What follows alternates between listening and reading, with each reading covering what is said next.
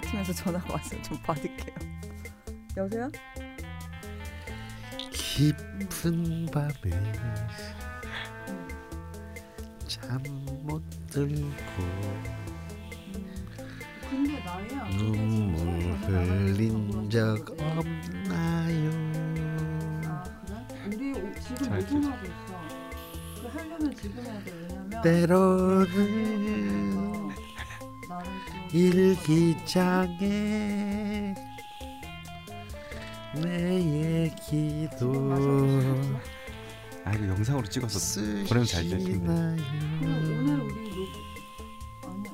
나를 만나. 술 갖고 올라와. 딱 술 분위기인데 지금. 행복했나? 웬 또 술이야 녹음하는데. 나의 사랑. 술 가져와.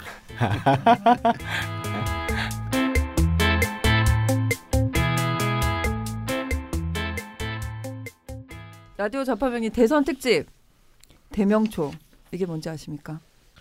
대선 주자 명식 초대서. 네 맞습니다. 그냥 제 마음대로 지었고요. 딱히 대명초. 생각나는 게 없어서 네, 두 번째 시간입니다. 좀 좋네요. 뭔가 대마초 같은 느낌도 네, 나고. 그걸 노렸습니다. 네. 대선 특집 대명초 두 번째 시간입니다. 안녕하세요. 저는 낯선입니다. 안녕하십니까 강프로입니다.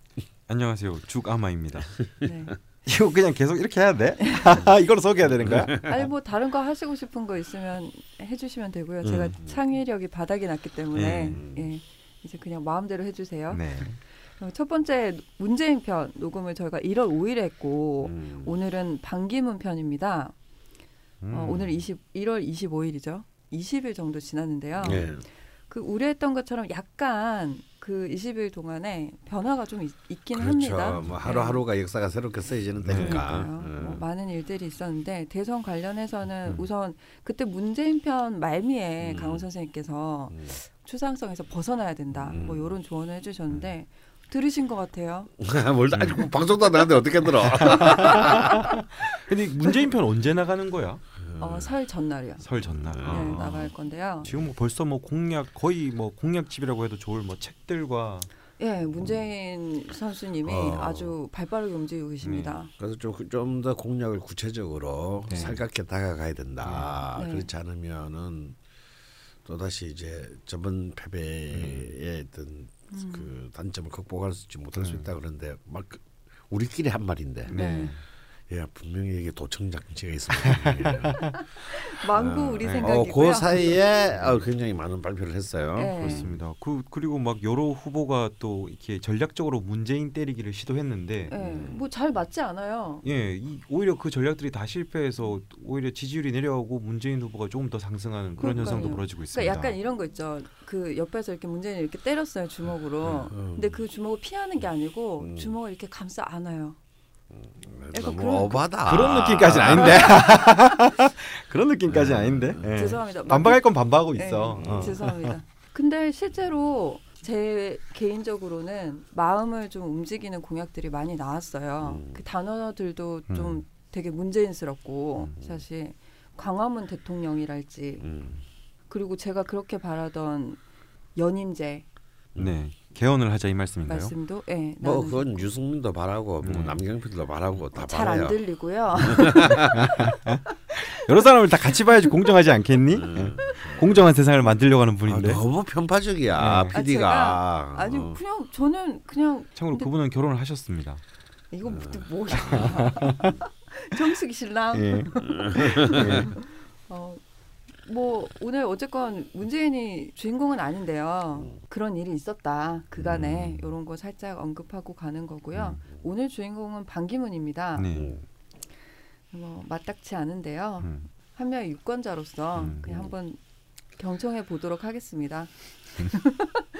정말 오늘 정말 녹음이 정말 이 원활히 진행되지 않았어요. 저희가 몇 번 몇 번 접었다가 다시 편 상태라서 예, 어쨌든 한번 해보겠습니다. 죽도 기자님, 예, 우선 간단한 브리핑을 좀 해주시죠. 예, 뭐 반기문을 모르는 분들은 없을 겁니다. 그리고 이 방송을 듣는 분 중에도 반기문 지지자들이 꽤 있을 거라고 생각을 해요. 어? 예. 레알? 아 있죠. 지금 반기문 이 방송을 전국 지지율로 나눈다면 지금 그래도 대선 지지율 2위신데. 근데 그게 정말 반기문표예요? 그냥 박근혜를 그리워하는 사람들이 하는 거 아니에요? 박근혜를 그리워하는 사람이랑은 반기문 지지층은 좀 다르긴 하죠. 많이. 황교안이구나. 죄송합니다. 이거 자를게요.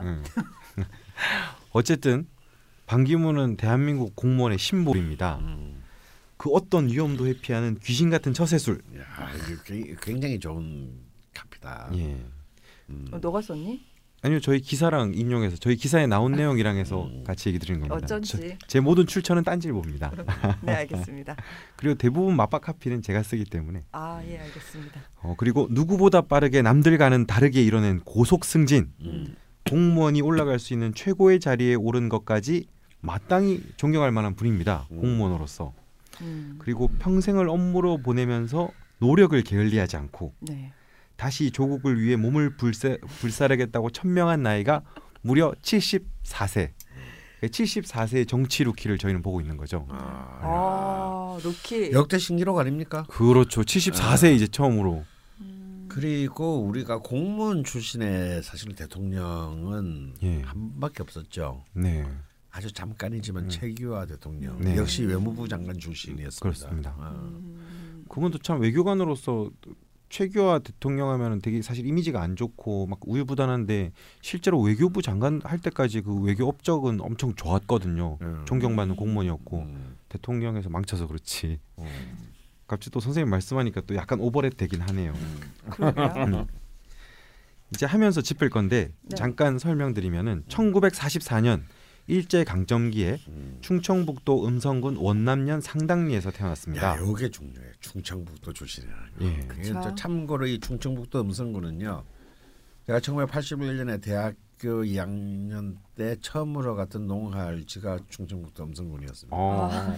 음성군 봉곡리. 친반기문 아닙니까? 굳이 정말 어거지 인들을 예. 다 짜내자면 예. 그렇다 이거. 상당리는 아니고 저는 봉곡리. 아, 봉곡리. 뭐 근데 지금 그쪽 동네는 거의 반기문 성역화가 진행되고 있어요. 뭐 동상이든 집이든 생가든 가면은 반기문 올드입니다. 네, 고생이 많으시네요. 그리고 50년대까지는 제법 유복했다고 합니다. 아버지는 한센병 친구를 데리고 와서 같이 살 정도로 선행을 베풀었다는데 그의 평생 선행의 철학은 아버지로부터 배웠다고 카더라. 라는 말이 있습니다. 네. 왜 카더라라고 하면은 반기문에 대한 책을 쭉 보면은 네. 너무 많이 나왔고 그 대부분이 정말 다 위인전스러워서 이분이 한번 유엔 총장으로 돌풍을 일으킨 분이기 때문에 칭찬밖에 없어요. 예. 그리고 초등학교 6학년 때는 유엔 사무총장에게 보내는 탄원서를 낭독하는 대표로도 뽑혔고요. 이거 아주 유명한 일화죠. 그리고 깡촌의 참담한 영어 교육 환경을 극복하기 위해 비료 공장에 살던 미국인들을 찾아다니며 영어를 배우기도 했습니다. 그야말로 노력의 아이콘입니다. 왜 영어를 배우냐는 친구들의 질문에는 그래야 할 것 같아서 라고 대답했다고 합니다.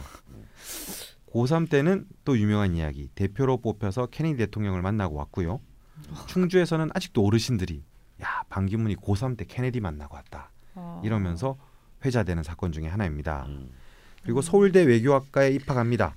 네. 외무고시가 그때 사라져서 살짝 멘붕이었는데요.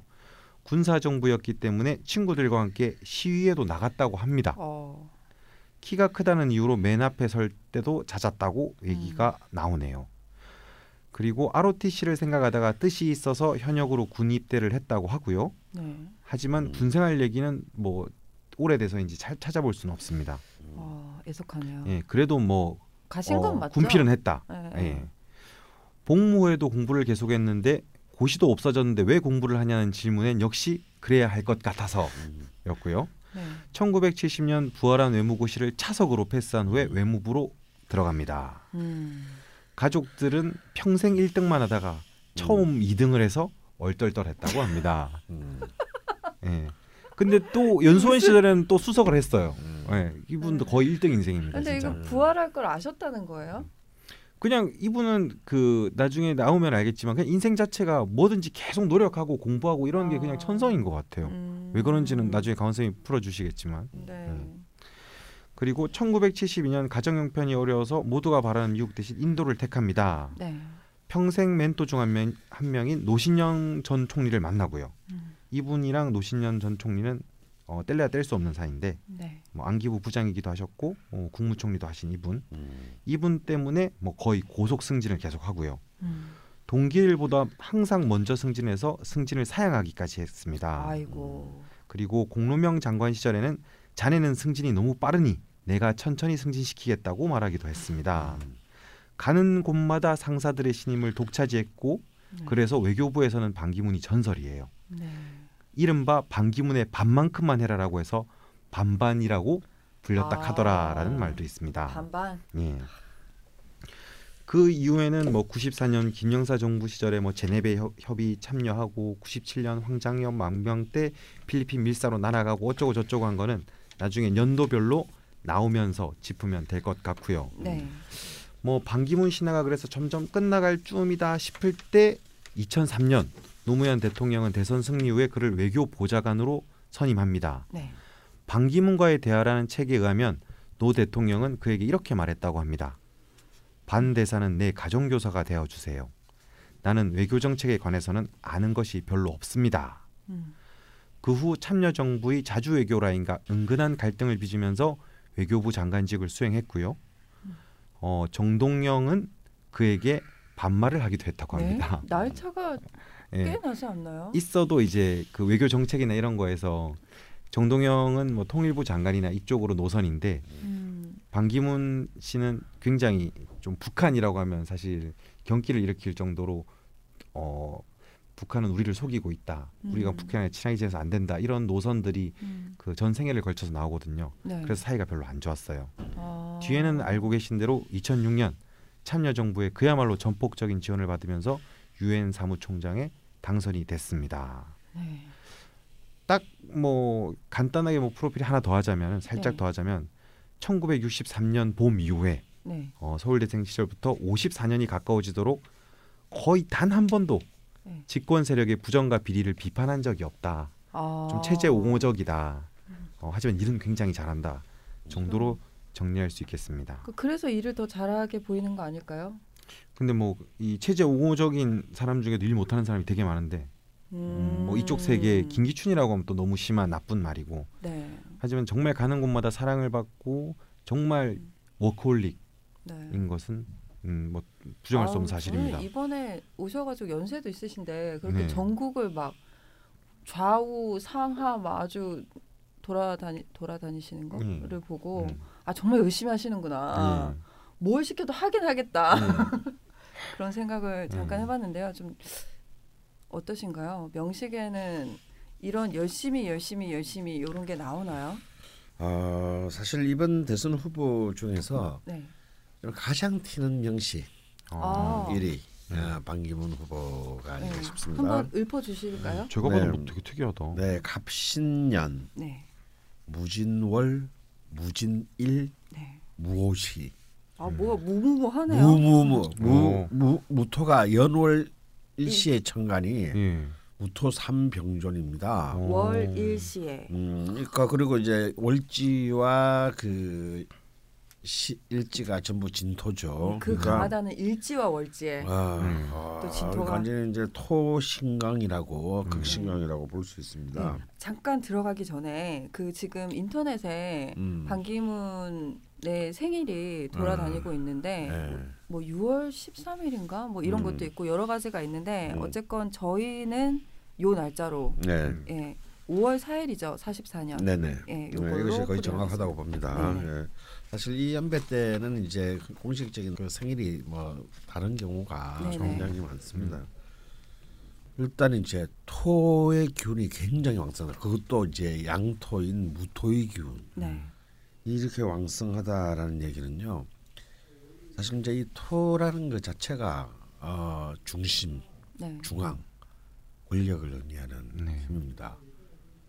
그래서 이제 그 토는 기본적으로 좀 보수적 성향을 지닌 권력이라고 볼 수 있는데 토의 신강으로 이렇게 권력을 집요하게 차지한 사람으로 우리가 알고 있는 사람이 있죠. 김영삼 대통령.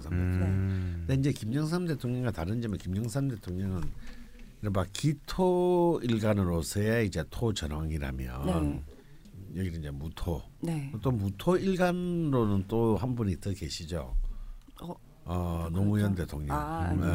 네, 병으로만 자꾸 기억이 돼가지고. 물론 이제 일주만 못하고 나머지 세 개는 다 병이죠. 그래서 이제 아무래도 병화의 이미지가 훨씬 더 강한데 일주만 보면 이제 이 무토는 또한 이제 그 노무현 대통령도 무토였다라는 거. 네. 근데 이제 이 무토라고 하는 것 자체가 이제 아주 거대한 규모의 넓은 땅. 근데 이제 이 문제는 무토가 두 개가 연속 붙어 있을 때는 가뜩이나 광역 단위가 강력인데 토가 두 개가 붙어 있으면 뭐 너무 넓죠. 그래서 이제 토가 두 개가 있으면 이건 거의 역마의 개념으로 봅니다. 그만큼 이제 공간 이동성이 굉장히 강하다. 뭐 어디가 끝인지도 안 보일 테니까요. 그렇죠. 근데 이게 세 개가 있으니 정말 이분이 외교관인 것은 직업적으로 너무너무 잘 맞는 일이다. 이른바 이거는 이제 이 무토가 이렇게 두 개 이상 있다는 얘기는 역마 중에서도 광역 역마, 이른바 세 개 지구촌 정도를 이렇게 빙빙 도는. 그러니까 정말 그 아주 외교관에게 최적화된 명식일 수 있고 본인 기질대로 살아오셨네요. 그렇죠. 그러니까 어찌 보면은 이분이 외무고시를 뭐 2등으로 패스하고 연수원은 수석으로 나왔다고 하더라도 이렇게 외무부 역사상 유례를 찾아볼 수 없는 고속승진과 그리고 뭐 한국인으로서는 처음이자 마지막인 뭐 유엔 사무총장 현재까지는 이런 정말 뭐 사실 수많은 외교관이 그동안 있어왔지만 외교관으로서 도대체 몇 명의 대통령을 거친 겁니까? 그러니까 따져보면 대통령만 보면 박정희, 최규하, 전두환, 노태우, 김정삼, 김대중 그리고 노무현까지. 그러네요. 야, 이건 뭐 거의 살인적인 기록이라고 할 수 있어요. 이런 그 기나긴 그 요지 외교부의 요직에 앉을 수 있었던 힘이 정말 어쩌면 이 무토의 막강한 삼병전에서 나온다라고 보여지고 게다가 어릴 때부터 쭉 꿈은 오직 하나 외교관이었고 그러니까 이게 자신의 명식의 기운에 정말 가장 최적화된 직업을 분야를 또 공무원이라 하더라도 아니 뭐 사법고시를 볼 수도 있고 행정고시를 볼 수도 있을 텐데 아니 뭐 7급 공무원 이것도 볼 수 있을 텐데 왜 하필 외교관이었을까로 보면은 이거는 거의 운명에 자신의 그 자신의 어떤 명에 가장 최적화된 선택을 했다라고 보여집니다. 그런데 이제 더 문제는요, 그 밑에 지지에 있는 일제월지를 차지하고 있는 진토입니다. 사실 이 무진일주 자체는 굉장히 극단적인 평가가 있어요. 왜냐하면 일단 토토니까 굉장히 강하죠. 이를 이제 간녀지동이라고 합니다. 간녀지동. 천간과 지지가 같다. 토로. 그러니까 일단 일주가 강하게 뿌리를 내리는 형태이고 지지가 천간에 뻗친 형국이니까 굉장히 그 강한 힘이다라고 일단 할 수 있죠. 근데 이 진토 안에 또 을목과 계수와 무토가 있어요. 그러니까 이게 무토의 관점에서 보면 비견과 그러면 을목은 뭐가 되겠습니까? 정관관. 그다음에 계수는 정제입니다.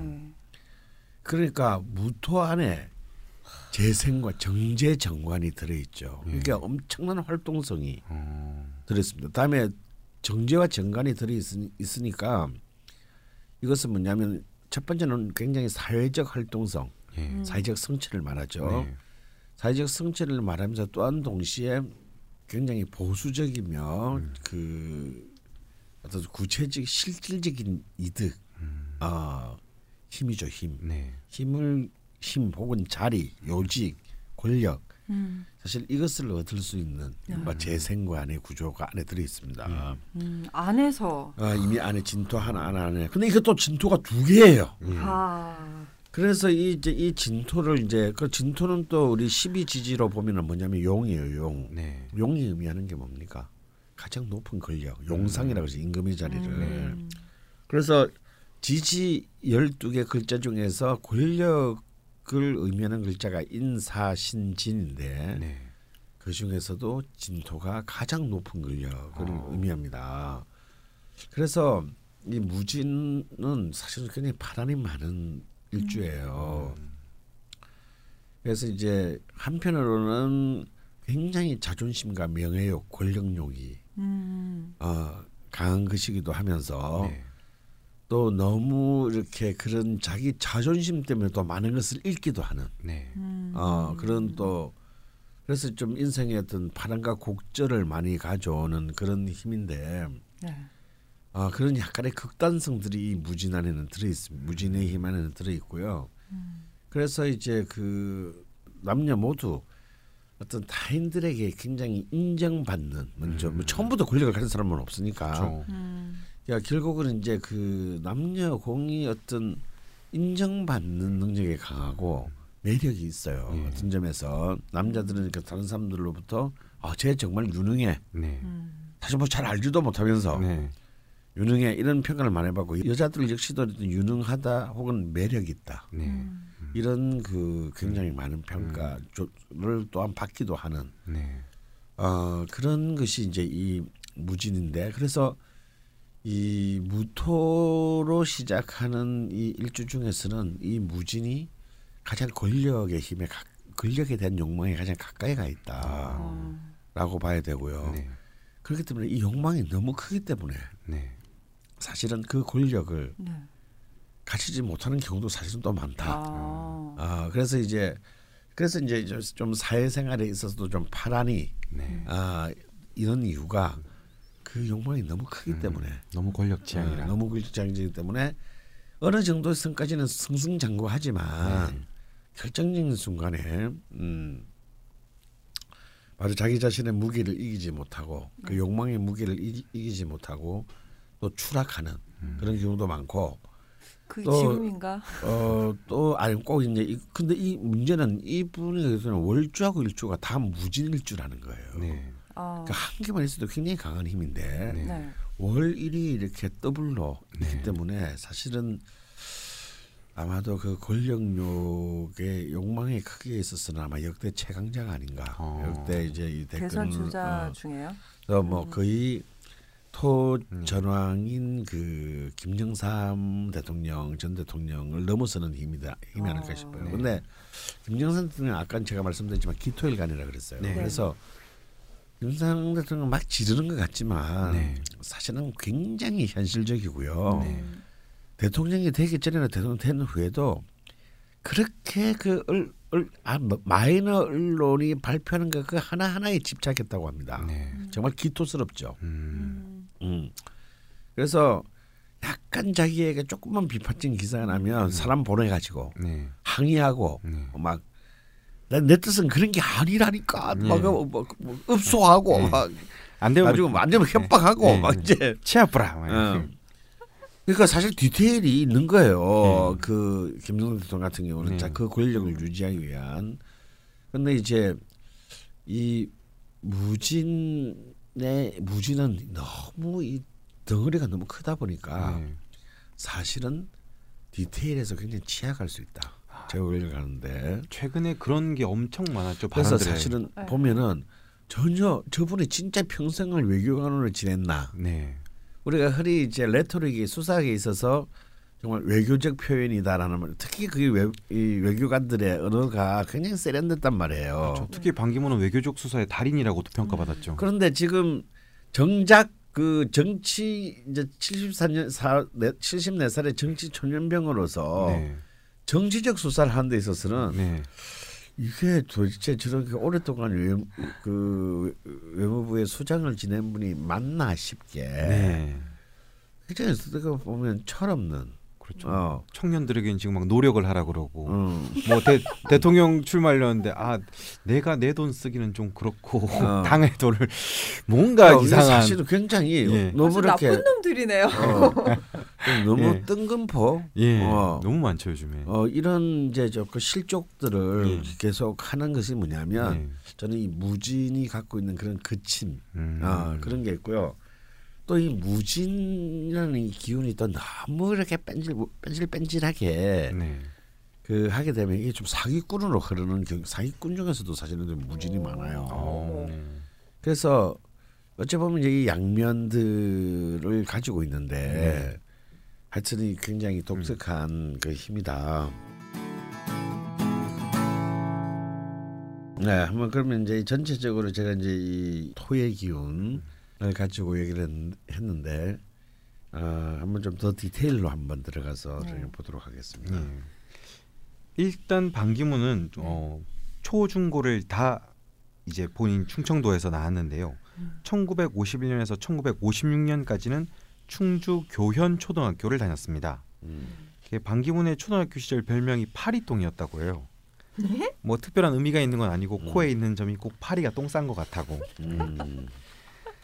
유명한 얘기가 이때 하나 탄생하죠. 충주 교현 초등학교 6학년 때 1956년 당시 체코 프라하의 봄 소식을 듣고 한마르셀드 사무총장에게 보내는 편지를 썼다.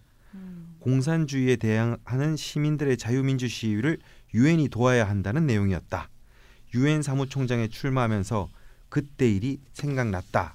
이러면서 본인이 연설 중에 자기 초등학교 6학년 일화를 밝힌 적이 있습니다. 이 일화는 그러면 본인의 입에 의해서 알게 된 건가요? 네, 그렇습니다. 그러니까 본인이 이제 유엔 사무총장이 될 때 자기가 초등학교 때 이런 내용의 편지를 썼다고 본인이 직접 밝혔어요. 요즘에 뭔가 하신 일들을 회개하시면서 좀 사실관계가 모호한 혹은 아닌 것들을 자꾸 다 자기가 했다고 하셔가지고 사실 약간 좀 믿음이 안 갑니다. 예, 근데 이거는 뭐 유엔 사무총장에 출마하면서 자기가 한 말이라서 뭐 기록도 남아 있고 물론 자기가 말했다는데 의미가 있지만 뭐 그렇군요. 그리고 1957년에서 59년에 충주 중학교를 다닙니다. 이때 타임즈로 영어 공부를 벌써 했다고 하네요. 그리고 1960년에서 1962년 충주 고등학교를 다닙니다. 고등학교 2학년 때 그러니까 1961년도에 미국 적십자사가 주최하는 영어 경시 대회에서 최고 점수를 얻습니다. 이때부터 최고군요. 네, 1962년에는 비스타 프로그램에 선발돼서 미국을 방문하여 당시 존 F. 케네디 대통령을 접견, 이를 계기로 외교관이 되기로 결심을 했다라고 밝힌 바 있습니다. 그리고 당시에 그때 미국에서 참여했던 기자들이 반기문한테 장래희망을 물어봤는데 그때도 본인이 외교관이 되겠다고 했어요. 그리고 강원 선생님은 방금 제 앞에서 침을 뱉었습니다. 갑자기 침 뱉었어요. 이런 거 처음 봤어요. 난. 아니, 갑자기 방송에 침을 뱉으실 줄이야. 아니, 침이 아니고 가래잖아. 가래 뱉는 방송. 반기문에 대한 선생님의 마음이 너무 노골적인 거 아닙니까? 목이 갑자기 이렇게 가래가 걸려가지고 이게 뭐 가래 뱉을 때도 없고 그보다 네 얼굴에 뱉으래요. 아유, 그거보다는 뭐 종이에 뱉는 게 낫죠. 예. 뭐. 그래서 이제 초중고를 다 이제 충청도 토박이로 다 충청도에서 나왔으니까 앞에 말씀드린 대로 지금은 거의 뭐 워싱턴 포스트지에서는 성역화가 여러 면에서 북한을 연상시킨다라고 할 정도로 거의 뭐 포켓몬고가 아니라 반기문고 정도로 정말 이런 촌스러운 짓 좀 안 하면 좋겠어요. 부끄러워. 정말 창피해. 근데 이 돈은 다 어디서 나온 거지? 그러고 갑자기 궁금하네요. 돈이 다 어떻게 생겼는지. 이런 저 동상 같은 거 우리가 우습게 보는데요. 그 돈 많이 들어요. 아, 진짜 비싸던데요. 하긴 최소 몇 천만 원일 거 아닙니까? 몇 천만 원? 내 몇 천만 원 줄게 동상 하나 만들어 올래? 아, 그럼 몇 억대입니까? 동상을 세워본 적이 없어서. 뭐 대충 10대 시절에 알려진 거는 이렇습니다. 유명한 일화들. 그리고 1963년에서 1970년 서울대학교 물리과대학 외교학과에 들어갑니다. 그 뭐 별명이 뭐 이때부터 공부벌레이고요. 체육을 제외한. 네, 체육을 제외한. 예. 그러니까 외교학과 재학 시절에도 계속 공부를 했는데 체육을 제외한 모든 과목에서 A 약점을 받아서 당시는 그 우등생 제도가 있어서 우등생으로 선발이 됐거든요. 그래서 그 신태환 당시 서울대 총장한테 새로 도입했던 우등상 제도 혜택을 받아서 또 그때 우등상으로 졸업했고요. KBS 프로그램의 수석 졸업생들과의 대화에서 출연해서 대중의 관심을 끈 적도 있습니다. 여기까지가 반기문의 초중고 대학교 때까지 1등 인생인 거죠. 참 매력이 없네요. 개인적으로. 네, 사실은 이제 이 44년생이면 굉장히 우리가 힘들 때지 않습니까? 네. 근데 이제 이분의 이제 대운을 보면 굉장히 토기운이 강하고 이제 연주만 이제 그 간목 편간이 천간에 이렇게 그 놓여져 있었고요. 그 밑에 식신이 또 이 편간을 또 일종의 제압하는 형태입니다. 네. 그래서 사실상 이 관의 기운이 약할 듯 하나 네. 사실은 이 진토안의 개수와 을목이 이 간목을 든든히 사실상 보이지 않게 받쳐줍니다. 그래서 이런 걸 보고 간목이 천간에 투출했다 이런 표현을 쓰거든요. 그래서 이렇게 편간이 하나 있는 편간이 이렇게 천간에 지지에 든든히 지장간에 뿌리를 내리고 투출했을 때 이 편간은 굉장히 이제 이른바 우두머리가 될 자질, 뭐 흔히 말하는 뭐 수석합격. 또 그것이 그 편간이 다른 오행이 아니라 간목이잖아요. 네네네. 그래서 이 간목은 이제 목은 또 우리 신체 부위 중에 머리를 해당하므로 네. 우리가 이렇게 그 우두머리라고 하잖아요. 네. 그러니까 이제 간목은 이제 바로 첫 번째 네. 출중한 능력 이런 것을 가리키는데 쓰임이 있습니다. 그런데 또 연주에 이렇게 신금식신이 있다는 얘기는 네. 뭐 부호가는 아닐지라도 좀 안정된 그런 가문에서 어릴 때 성장했다라는 그런 게 있고요. 그리고 이제 이 식신이 이제 장생지에 놓여져 있으니 네. 아무래도 이제 그 위에 자신의 좋은 부모들로부터 뛰어난 많은 그 순수한 재능들을 물려받았다라고 볼 수 있습니다. 그래서 보면 이 식신 신금과 지금 지장간에 있는 임수가 저런 이제 용신으로 수가 용신으로 보고 금식신이 이제 희신이 되는데요. 네. 네. 이 대운을 보면 정말 환상적으로 이 금수의 기운이 평생에 걸쳐 흐르고 있습니다. 평생에 걸쳐. 네.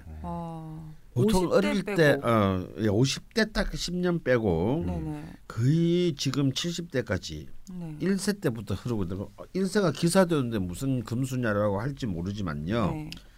이 기사대운 1대운의 그 기사대운은 사신 합수가 되어서 이 사화가 다시 말해서 사신 합수. 구신이었던 사화가 네. 용신으로 바뀌는 환상적인 해입니다. 네, 이게 그러니까 그냥 용신이 오는 것보다 훨씬 더 드라마틱하다는. 네, 그러니까 네. 이제 그래서 이제 이 어릴 때 그 이 수많은 뭐 그 초등학교 때부터 아주 그냥 예. 두각을 나타내고.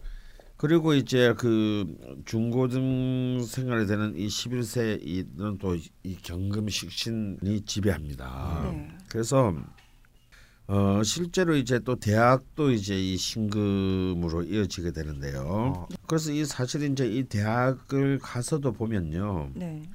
외무고시 차석 합격하고 연송시에 수석하는 이 해 때도 보면은 네. 전부 70년이 경금, 신금, 해수 이렇게 그 다 금수의 기운으로 흐른다. 이럴 때 70년, 71년, 72년, 74년 세운도 다 세운까지 금수로 쭉 흘러주면서 굉장히 자신이 그 결정적으로 할 때 그런 정말 정확하게 힘을 포커싱을 한 거죠. 집중을 해가지고 그래서 끄집어 냅니다. 선생님 그럼 70년, 71년, 72년이 되게 좋은 건가요? 네, 지금 뭐.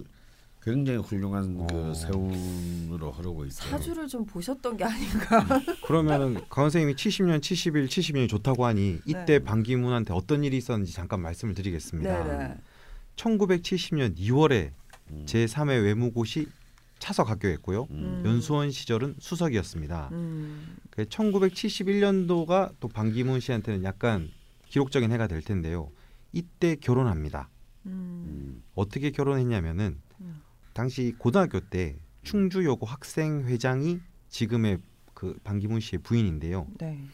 그때 반기문이 이제 막 상 타고 이래서 미국에 연수를 가지 않습니까? 그래서 충주고 이웃의 충주여고 학생들이 반기문에게 복주머니를 만들어줬다고 해요. 그런데 충주여고 학생회장이 유순택 씨니까 그걸 직접 전달합니다. 그리고 유순택 씨는 중앙대 도서관학과를 들어가는데 당연히 중앙대도 이제 서울에 있으니까 대학생이 돼서 서울에서 만나서 연애를 시작했어요. 이때 뭐 잘 알려진 것 중에 하나가 유순택 여사의 어머니가 결혼 직전에 남자가 해지기 전에 집에 오는 것은 직업이었거나 큰 병을 앓고 있을 때이니 반서방이 늦게 들어오는 것에 대해 뭐라 하지 말라라면서 유 여사에게 당부했다고 하네요. 해지기 전에도 집에 있는 저는 뭐가 됩니까? 네. 그래서 이듬해 이제 연수원을 수석으로 수료하고 주 뉴델리 영사관의 부영사로 부임했어요. 그때 당시에도 좀 화제가 되긴 했어요. 왜 수석인 사람이 보통 좋은 데를 가지 인도를 가냐라고 하니 위험지역 특별수당도 있고 생활비를 절약해서 부모님을 봉양하기 위해서라고 합니다. 그리고 1972년이 특히 중요한 해이기도 한데요. 이제 평생에 걸쳐서 반기문의 롤모델이자 멘토인 멘토인 노신영 씨를 이때 만납니다. 아, 정말 많은 일들이 일어났네요. 요 시기에. 그때 노신영 씨를 만나서 이제 고속 승진에 또 발판이 되기도 했죠. 이분이 1972년 주 뉴델리 총영사관 총영사였고요. 주 인도 대한민국 대사관 대사입니다. 참고로 이분이 인터뷰한 거에 의하면은 1970년대 초 인도에서 근무할 때 젊은 친구가 왔기에 누군가 했더니 반기문이라고 하더라. 그때 그가 자기는 미국에 갈 수도 유럽에 갈 수도 있는데 나를 따라왔다고 하더라. 그래서 데리고 일했는데 참 부지런하고 요령 있게 일을 잘했다. 그래서 내가 일을 가르쳤다. 1980년 외무장관으로 온데 또 따라오겠다고 해서 데리고 왔다. 또 국무총리가 됐을 때도 같이 따라오겠다고 해서 총리 의전 비서관으로 삼았다. 우수하고 훌륭한 사람이다. 그런 사람 10명만 있으면 나라가 잘 된다라고 평했습니다. 뭐 좀 약간 뭐 굉장히 그 거부감이 드는 느낌이거든요. 거북해요. 그러니까 이런 것들이 뭐냐면 똑똑하다는 새끼들이 그 저지르는 이제 전형적인 엘리트주의의 오류입니다. 저희가 가지지 못해서 괜히 그런 건 아니에요. 그런 것도 있고요. 네, 뭐 인정합니다. 인정하지만 하여튼 졸라리 재수 없는 겁니다. 반기문보다도 이런 인터뷰가 저는 진짜 더럽게 재수 없습니다. 참고로 노신영 씨에 대해서 잘 모르시는 분들이 많을 것 같은데 반기문 씨를 이해하려면 노신영을 알아야 되거든요. 이분에 대해서 간단하게 말씀드리면은 이분이 부역자잖아, 부역자. 그렇죠. 한마디로 그냥 강선생님 말씀한 대로 전두환 정권의 부역자입니다. 아주 존나 재수없는. 전두환이 자기의 후계자로 그러니까 다음 대통령으로 이 사람을 생각했어요. 근데 당시 반대가 있어서 못한 건데 군에서 반대했죠. 그래서 후임으로 만들려고 매우 노력을 했고 또 안기부 부장도 지내고 뭐 외교부 장관도 지내고 이분도 뭐 전두환 정권에서 거의 승승장구한 뭐 그런 분입니다.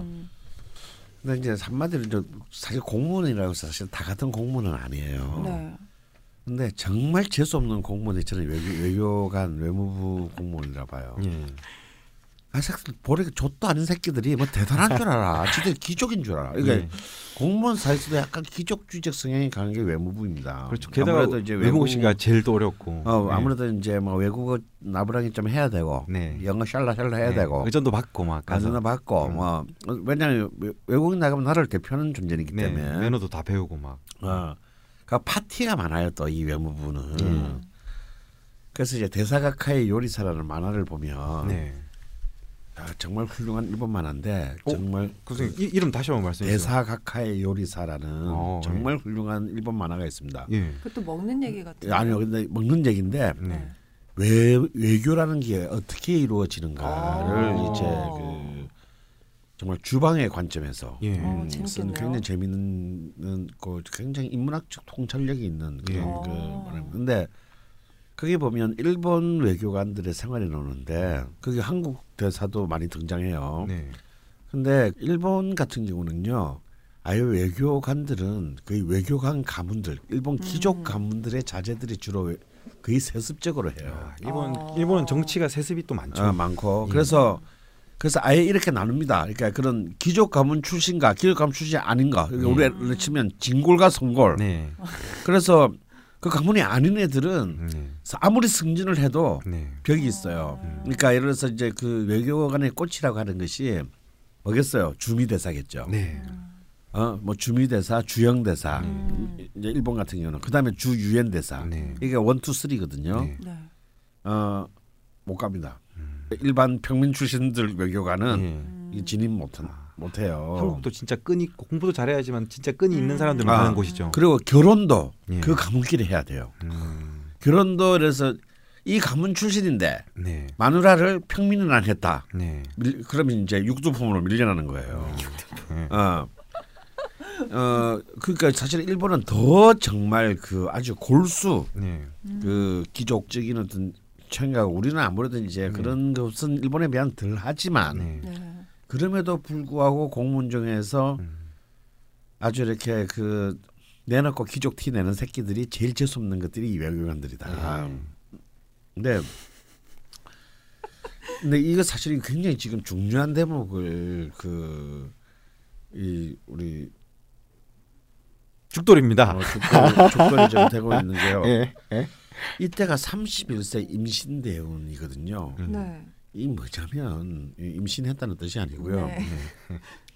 금수 완전 용의신 대운.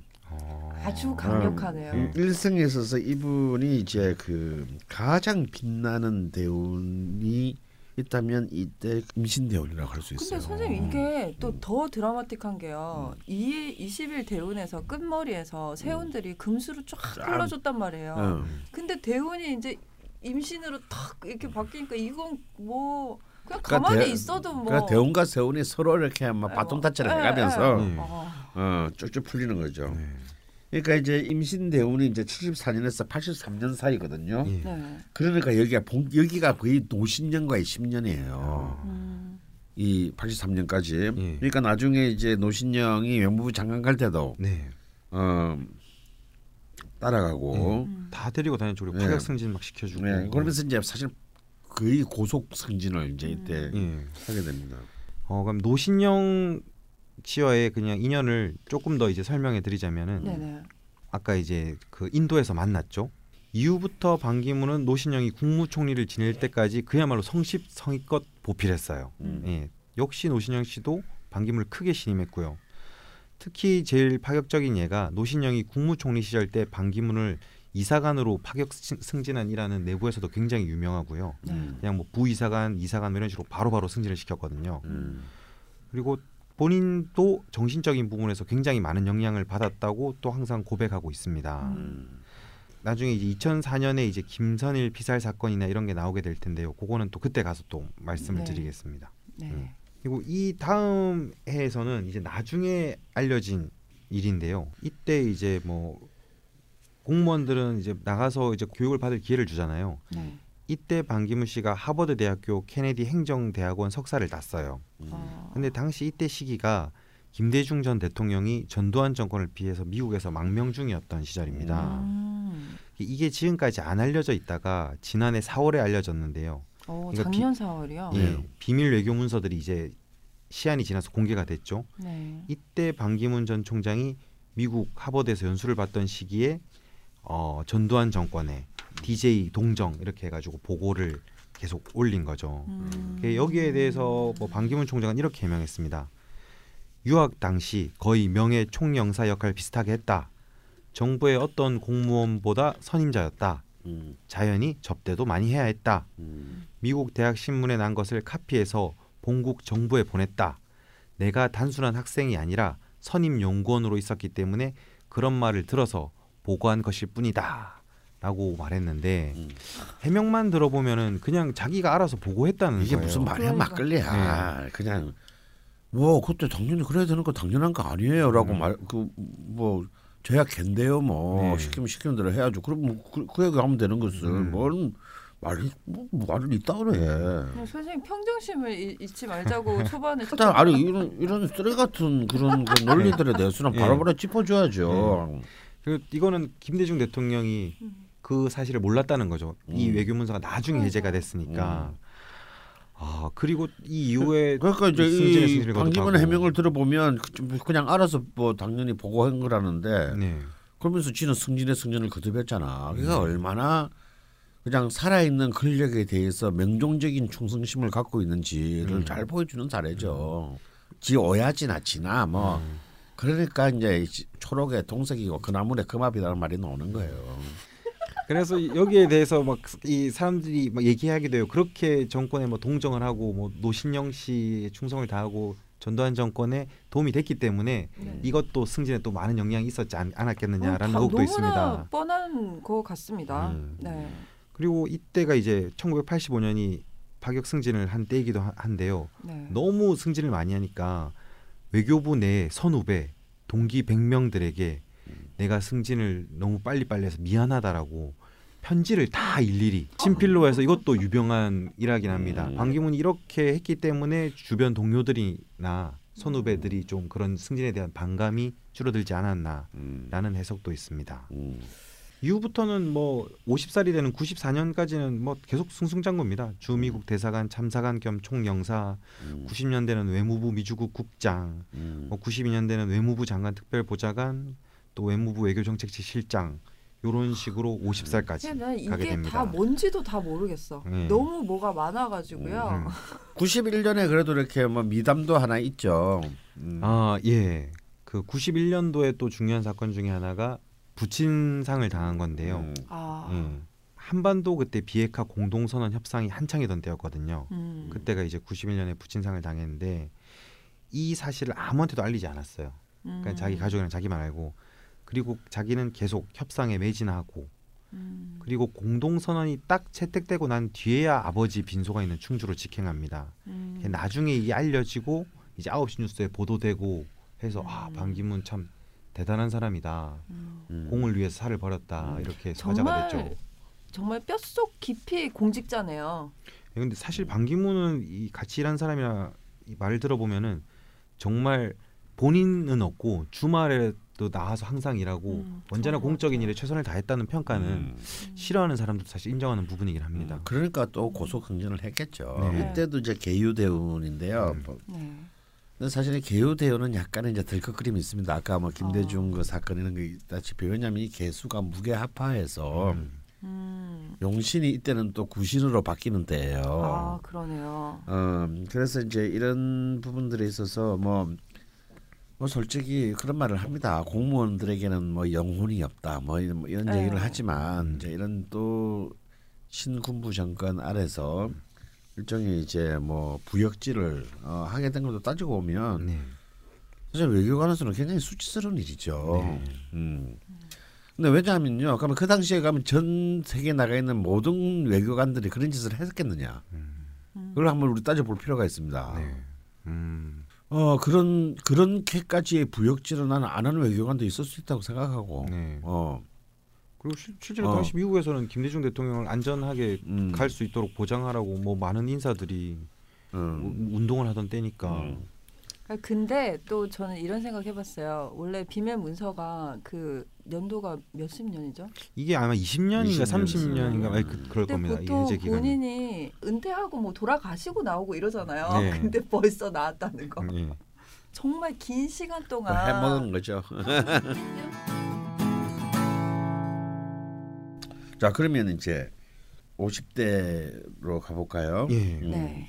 50대도 뭐 또 초반엔 또 계속 승승장구였죠. 96년 뭐 외무부 제1차관보, 대통령 비서실 의전수석 비서관, 대통령 비서실 외교안보 수석 비서관, 그리고 97년도에는 조금 중요한 사건이 하나 있었는데요. 그때 기억하실지 모르겠지만 황장엽 전 조선노동당 비서가 베이징 한국 총영사관에 망명을 신청했습니다. 네. 이때 황장엽이 막 들어온다고 되게 난리가 났었는데요. 네. 중국 정부의 입장을 고려해서 제3국인 필리핀을 경유해서 한국으로 망명할 수 있도록 필리핀 피델 라모스 대통령에게 김영삼 대통령의 친서를 전달하려고 황장엽의 한국행을 위한 단판을 지으려고 이때 밀사로 활약했습니다.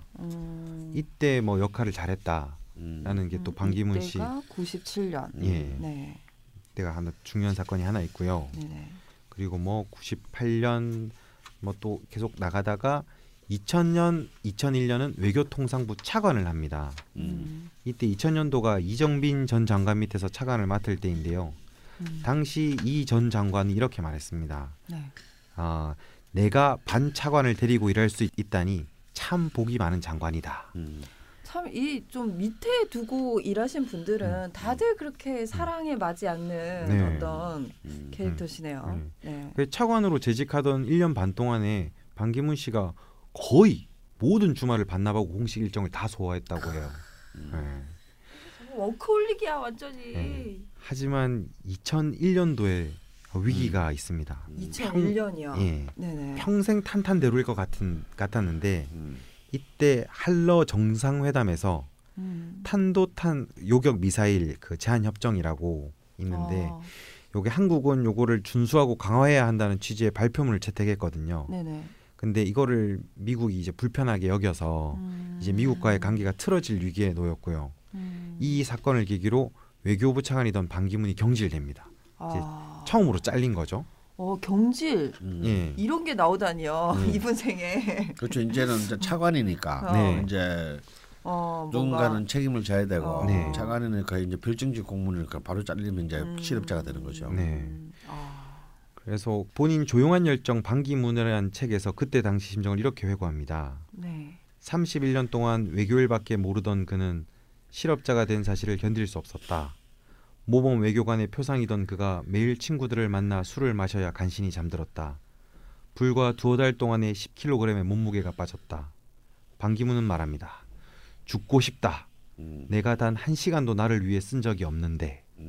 라며 절망했다. 친구 안영수 씨는 반 총장에게 이젠 차를 운전해 줄 사람도 없으니 지하철을 타고 다녀라 라며 지하철 정기권을 사줬다. 이때 뭐 말을 보면은 굉장히 충격을 받은 것 같긴 해요. 평생 1등만 하고 살다가 그러니까 평생 자기 일에서 인정을 못 받은 적이 없는데 잘못한 적이 없는데 이때 2001년에 처음 한번 근데 위기가 1년도 안 가. 아, 저는 2001년에 뭐 안 좋은 기운이 있나요라고 여쭤보려고 그랬는데 아, 요게 끝입니까? 뭐 내리막길이 없어 다시 올라오십니까? 그것도 2001년부터 또 2003년까지는 또 아, 정말 재미없는 삶이야. 유엔 총회 의장 비서 실장을 했어요. 그때 한 정말 한 2년 밑바닥에 뜨거운 지하철 타고 다니면서 밑바닥에 뜨거운 맛을 봤으면 저는 굉장히 훌륭한 그 경험이 아닐까 생각했는데 또 바로 또 이렇게 한성수 외무장관에 의해 또 이렇게 그 발탁되죠. 한국 유엔 가입 역사상 또 처음으로 총회 의장으로 이렇게 선출을 됐을 때 이때 최측근에서 보좌한 게 반기문 씨예요. 윗사람들은 뭐 외교부 내에서는 반기문 하면은 최고 데리고 같이 일하고 싶었던 사람이니까요. 이때 의장 비서실장으로 일하면서 유엔 사무국이 평가한 가장 활동적인 비서실장으로서 평판도 쌓았고요. 이제 유엔에서 이때 사귄 친구들이 나중에 유엔 사무총장이 되는데 많은 도움이 됐다라는 이야기도 있습니다. 그리고 2002년 외교부 본부 대사가 됐고 이제 60살이 되는 해까지 이때 노무현 정부죠, 그죠? 그래서 대통령 비서실 외교보좌관 된 때. 외교보좌관이 되었고요. 이때 붙은 별명이에요, 기름장어가. 그때는 외교적인 수사를 너무 잘해서 반기문 씨가 브리핑할 기회도 많았는데 기자들의 유도 질문에 절대 넘어가지 않는다고. 미끈거리는 장어가 기름까지 발랐으니까 진짜 솜씨가 좋다고 해서 붙여진 이때는 긍정적인 별명이었습니다. 근데 대운을 보면 5일 대운은 갑술 대운입니다. 이때가 요 생애가 이때가 이제 뭐 갑목 평가는 굉장히 좋은 기운이고요. 한신에 해당하니까. 근데 이제 술토 비견이 이제 완전히 기구신인데. 이 귀신 대운이 이제 와서 이제 처음으로 이 사람이 좌절을 맛본 때입니다. 아주 잠깐. 근데 물론 그분한테는 굉장히 큰 충격이었죠. 반기문 씨 입에서 죽고 싶다라는 말은 진짜 평생 나온 적이 없어요. 그 일하는 분이. 그러니까 정말 이 대운을 보면은 정말 진짜 정말 힘들 수가 없어요. 이때 한번 좌절이 오나 싶었더니 곧바로 유엔으로. 좌절이 뭐야? 먹는 거야? 그리고 또 가서 또 인정을 받아요. 대통령 비서실도 유엔 하시고 또 대통령 비서실 외교 보좌관 있으면서 이때 2003년도에 미국 신용평가기관 무디스에서 이제 북한 행동 및 국제사회의 대응과 관련한 불확실성 요거를 문제 삼아서 대한민국 국가 신용등급 전망을 긍정적에서 부정적으로 낮추려고 했거든요. 반기문 씨 인터뷰에 따르면은 그때 이제 미국 부시 행정부 당시에 노무현 대통령이 반미적이라는 게 그 이유 중에 하나였다고 합니다. 2003년 3월 9일에 참여정부는 반기문을 비롯해서 이제 3인의 대표단을 무디스, 피치, 스탠더드 앤드 푸어스 등의 신용평가 기관으로 보냈고요. 그래서 이때 활동을 하면서 한국의 신용등급을 내리지 말아달라고 얘기를 잘해서 이후 무디스는 신용등급 전망만 낮춘 채 실질적인 신용등급 하향 조치는 하지 않았다고. 이것도 또 반기문이 잘했다. 선생님 갑자기 귀를 파시. 더러운 얘기를 들었으니 귀를 씻어요. 선생님 그거 근데 이쑤시던가. 선생님 입으로 갔다가 귀로 갔다가 코로 갔다가. 아니 이쑤시던. 지가 칫솔을 귀. 막 침 뱉고 막. 방송. 근데 이런 거 너무 좋아한다. 방송 못하겠어. 더러워서 못하겠어. 얼굴 빨개졌네 지금. 뭐 참고로 저도 처음에 시작할 때 그 강원 선생님이 이렇게 트럼이란 걸 하셨는데 네. 보통 사람은 트럼은 그냥 트럼을 하는데 네. 선생님 트럼을 하시면서 목이 뒤로 확 꺾여가지고 와 그 힘이 강력하다라는 걸 제가 좀 느꼈습니다. 지진난 줄 알았잖아요. 예. 참. 맞습니다. 뭐 돌아오면 딱 이제 2004년 이제 네. 그 60이 되는 해에 또 33대 외교통상부 장관이 또 되었죠. 여기까지가 이제 60살까지 인생입니다. 2003년. 뭐 더 드릴 말이 없어요. 네. 네, 뭐 이렇게 그냥 뭐, 근데 사실 저희가 문재인이랑 지금 너무 다른 게 뭐 다룰 만한 그게 없어요. 그냥 계속 뭐 이거 잘 하셨고 계속 승진했고 뭐 예. 또 잠시 한번 또 이렇게 옷 한번 책임지고 옷 한번 벗었다가 예. 또 검사 또 다시 도로 입고. 예. 참 그 벗은 옷이 드라이클리닝 맡겨가지고 찾기도 전에 바로 이렇게 그 복직되네. 드라이 맡겼다가 찾기도 전에. 오 괜찮았습니다. 괜찮았어요. 네, 괜찮네요. 그러니까 이까지 왔는데 사실 제가 기억에 남는 게 좀 사실 없네요. 저는 유권자 한 명으로서 경청을 했는데 뭐 그냥 무슨 관직인지 잘 모르겠고 뭐 계속 이제 재수없는 얘기도 하는 거죠. 그러니까 감동이 없어요, 감동. 공무원으로서 고속 승진했다. 근데 그냥. 어쨌건 열심히 하셨어. 그런데 이제 과연 열심히 한 것이냐만 저는 보면 안 된다고 봅니다. 네. 저는 노무현 정권 때 왜 사실은 노무현 정권하고 반기문의 어떤 외교 활동하고 네. 사실 그래 저는 그 당시에 저는 이해를 못했어요. 왜 반기문을 외무부 장관으로 쓰는지. 예. 아무리 외무부 자체가 네. 사실은 좀 아까 말했던 공무원들의 결이 다르다고 할지라도 근데 이제 저는 이건 개인적인 생각입니다만 노무현 정권이 반기문을 외무부 장관으로 만들고 결국은 나중에 이제 유엔 총장까지 네. 밀어올리는데 가장 친미적인 의관. 네. 물론 기본적으로 이제 외무부 자체가 친미적인데. 네. 뭐 그중에서도 어릴 때부터 뭐 이렇게 저기 뭐 케네디나 만나고 오고 이제 이랬잖아요. 그래서 이제 그 굉장히 친미적인 외무부였기 때문에 네. 사실 이제 노무현 정권이 사실 그때 굉장히 대통령 그때 파격적인 발언 많이 하지 않았습니까? 네. 미국에 대해서 대등하게 가자. 약간 뭐 약간 반미라고까지는 볼 수는 없어도 네. 최소한 등미. 예. 네. 저 이런 정도의 그 했기 때문에 굉장히 미국이 그런 부분에 대해서 많은 페널티를 주려고 했었고 실제로 반미하면 안 됩니까라는 말도 공식으로 하긴 했죠. 그래서 이제 그런 부분에서 막상 이제 후보 때는 몰랐는데 대통령 되고 나니까 네. 또 가서 또 굉장히 비굴한 발언도 하지 않습니까? 뭐 미국 안에서는 자기는 뭐 어디 뭐 수용소에 뭐 북한 수용소에 있을 것이다 뭐 이런 이제.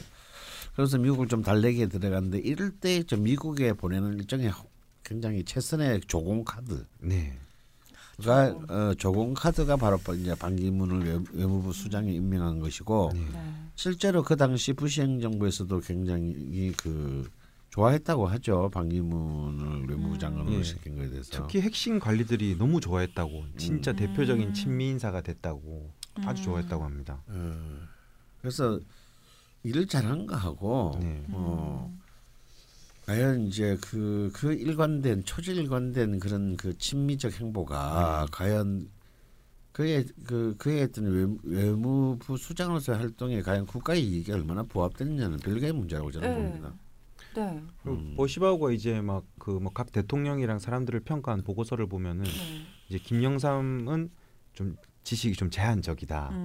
좀 약간 무식하다는 이런 많이 보고가 있고 그다음에 이제 김대중 대통령은 모든 면에서 외교적으로 능숙하다라는 평이 있고 노무현 대통령은 확고한 신념이 있다라고 하면서 반기문에 대해서는 모든 면에서 미국의 우호적인 사람이다.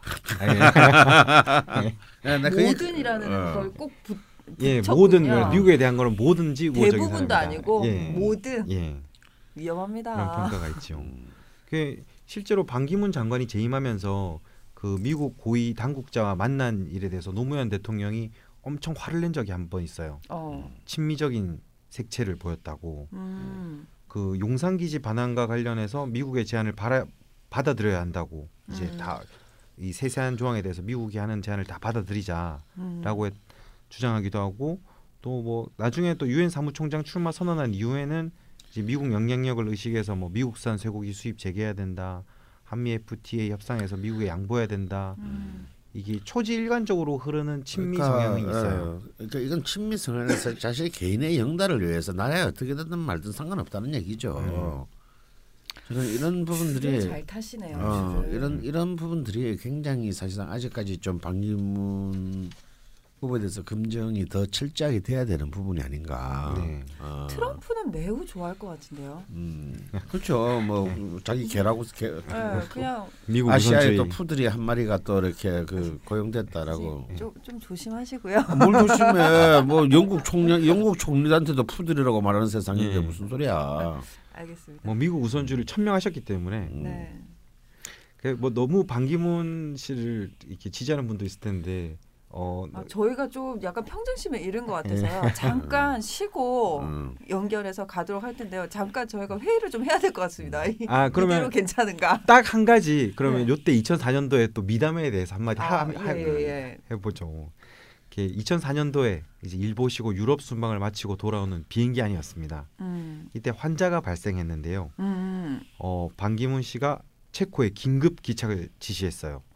그래서 체코 주재 대사에게 연락해서 응급 치료를 받도록 도와달라 이렇게 해서 실제로 성사가 됐고요. 네. 그리고 그 같이 있던 환자가 응급 조치를 마쳤는지 직접 확인한 후에 다시 서울로 출마를 했는데 네. 이렇게 신경을 써준 당사자는 네.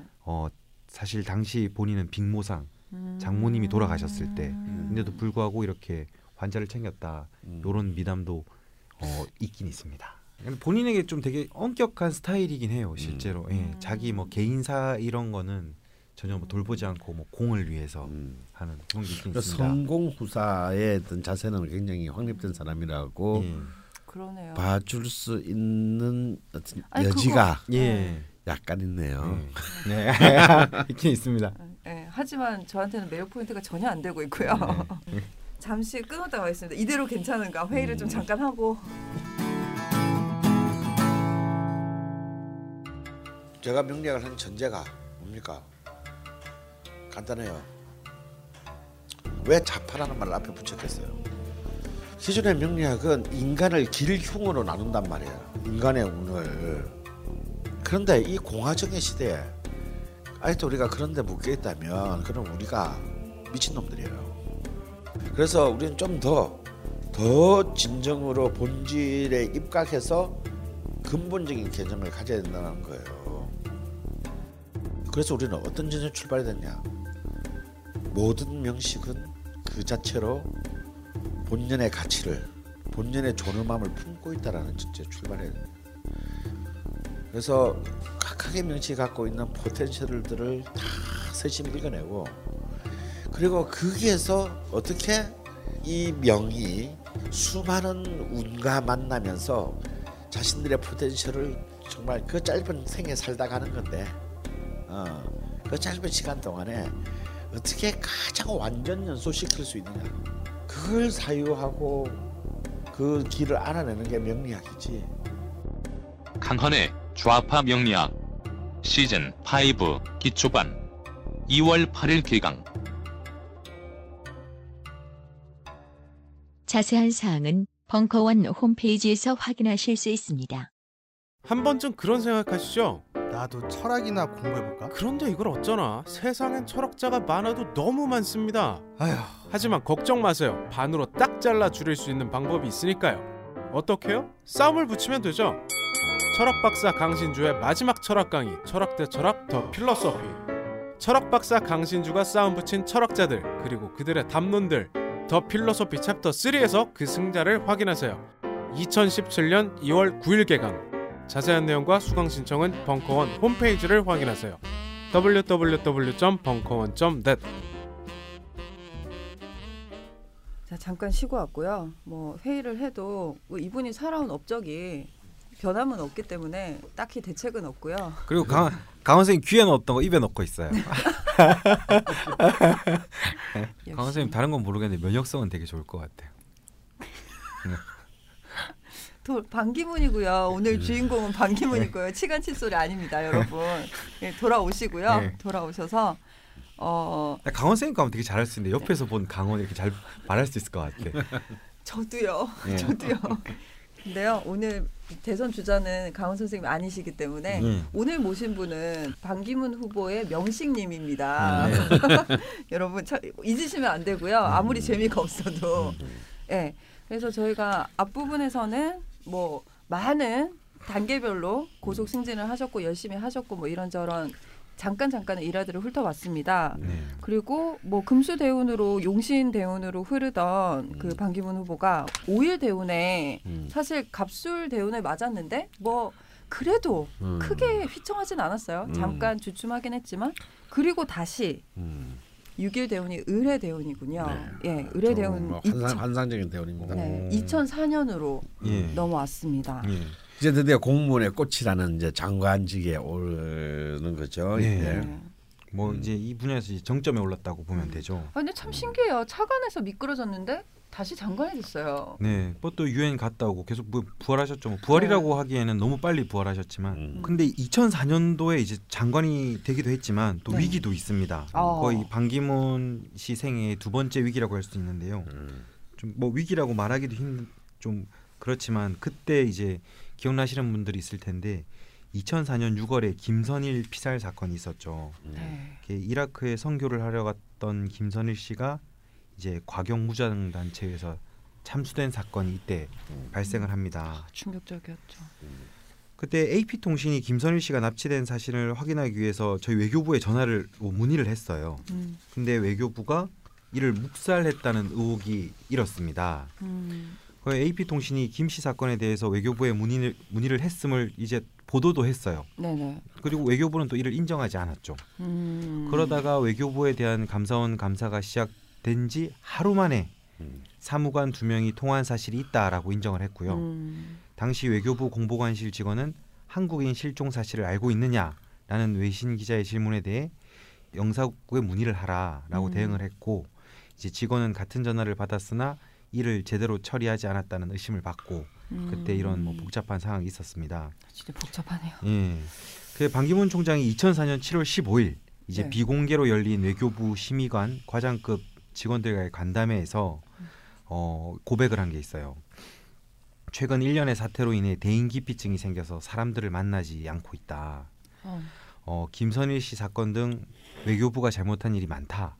그런데 잘못의 정도에 비해 너무 과도하게 매도당하다 보니 언론 기피증이 생겼다라고 심경을 밝힙니다. 이분이 뭐 아랫사람이나 이런 사람들 뭐 공식적인 자리에서 우는 소리를 한 사람이 아닌데 이제 지금 두 번째로 이제 나오는 거죠. 아, 정말 우는 소리를 하시는 분이 아니긴 한가요? 네, 뭐 항상 뭐 인정을 받고 밑에 사람이나 위에 사람이나 뭐 항상 이분은 그냥 일만 한다 묵묵히 뭐 다 반납하고 자기 개인사까지 다 반납하고 일만 한다라는 평이었기 때문에 뭐 이분에 대해서 그런 건 이견이 없었는데 이때 이제 좀 나오기 시작하죠. 또 최근이라서 더 밝혀진 것도 있고, 외교부의 약속을 모두 취소했고 대외적인 연설도 하지 않았습니다. 솔직히 외부 사람들을 만나면 최근 외교부 사태와 관련된 인사받기도 두렵고 면목도 없다라고 이렇게 그 심의관 과장급 직원들 간담회에서 이렇게 말을 했죠. 반 총장이 김선일 사건으로 인해서 얼마나 스트레스를 받고 있었는지 알 수 있는 일화가 있는데요. 네네. 그 외교부 청사 1층 로비에 보면은 20여 마리의 말이 그려진 대형 그림이 걸려 있어요. 네. 그 그림을 보면 막 말들이 막 이제 여기저기로 막 튀어나가는 막 되게 활기찬 그런 그림이거든요.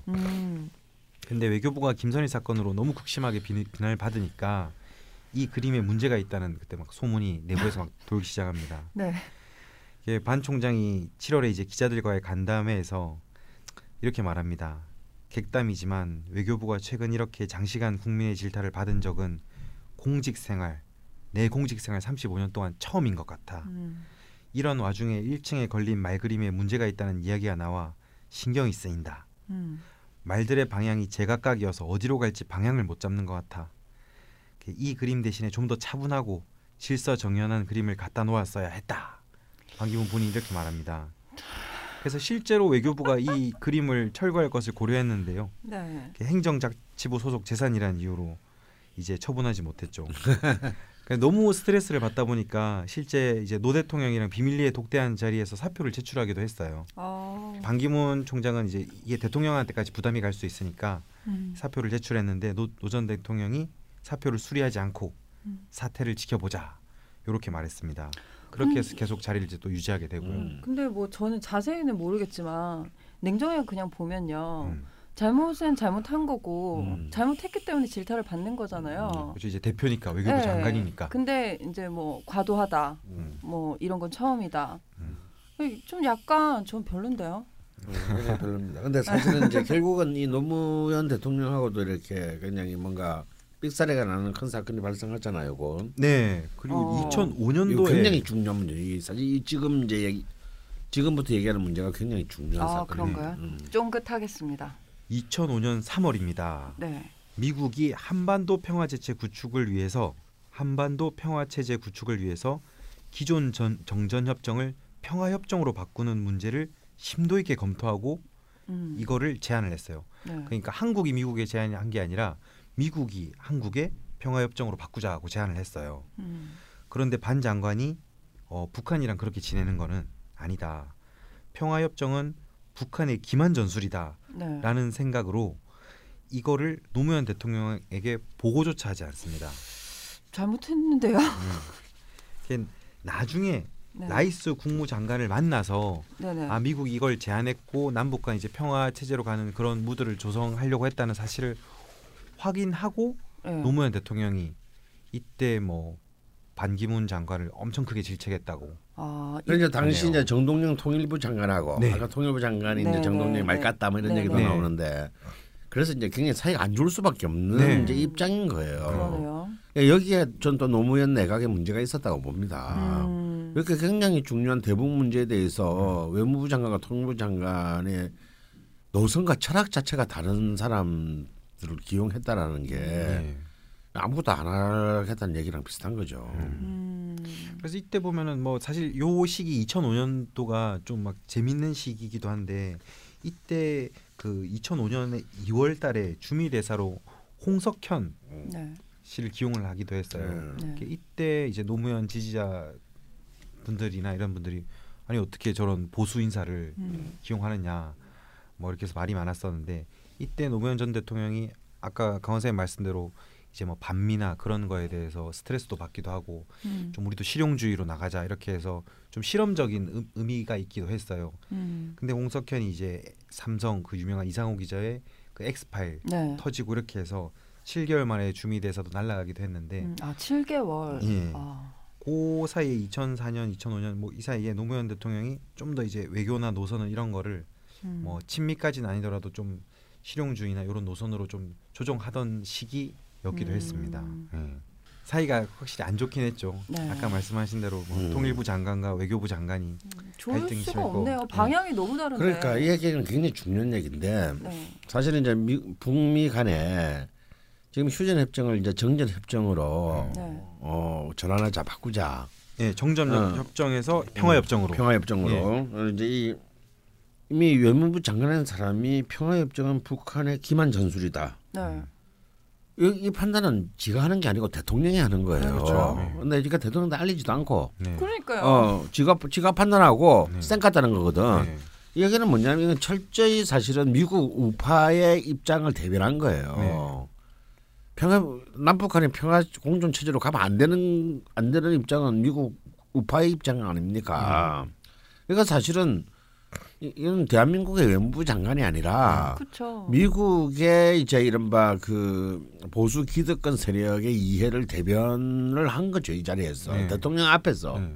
강원 선생님 말씀대로 이분 인생에서 이렇게 쭉 훑어보면은 계속 일관적으로 보이는 거는 아까 친미라고 말씀드렸는데 정확히 말하면 친미보다는 그 미국의 우파 시각이 인생 전체를 통해서 반복이 되고요.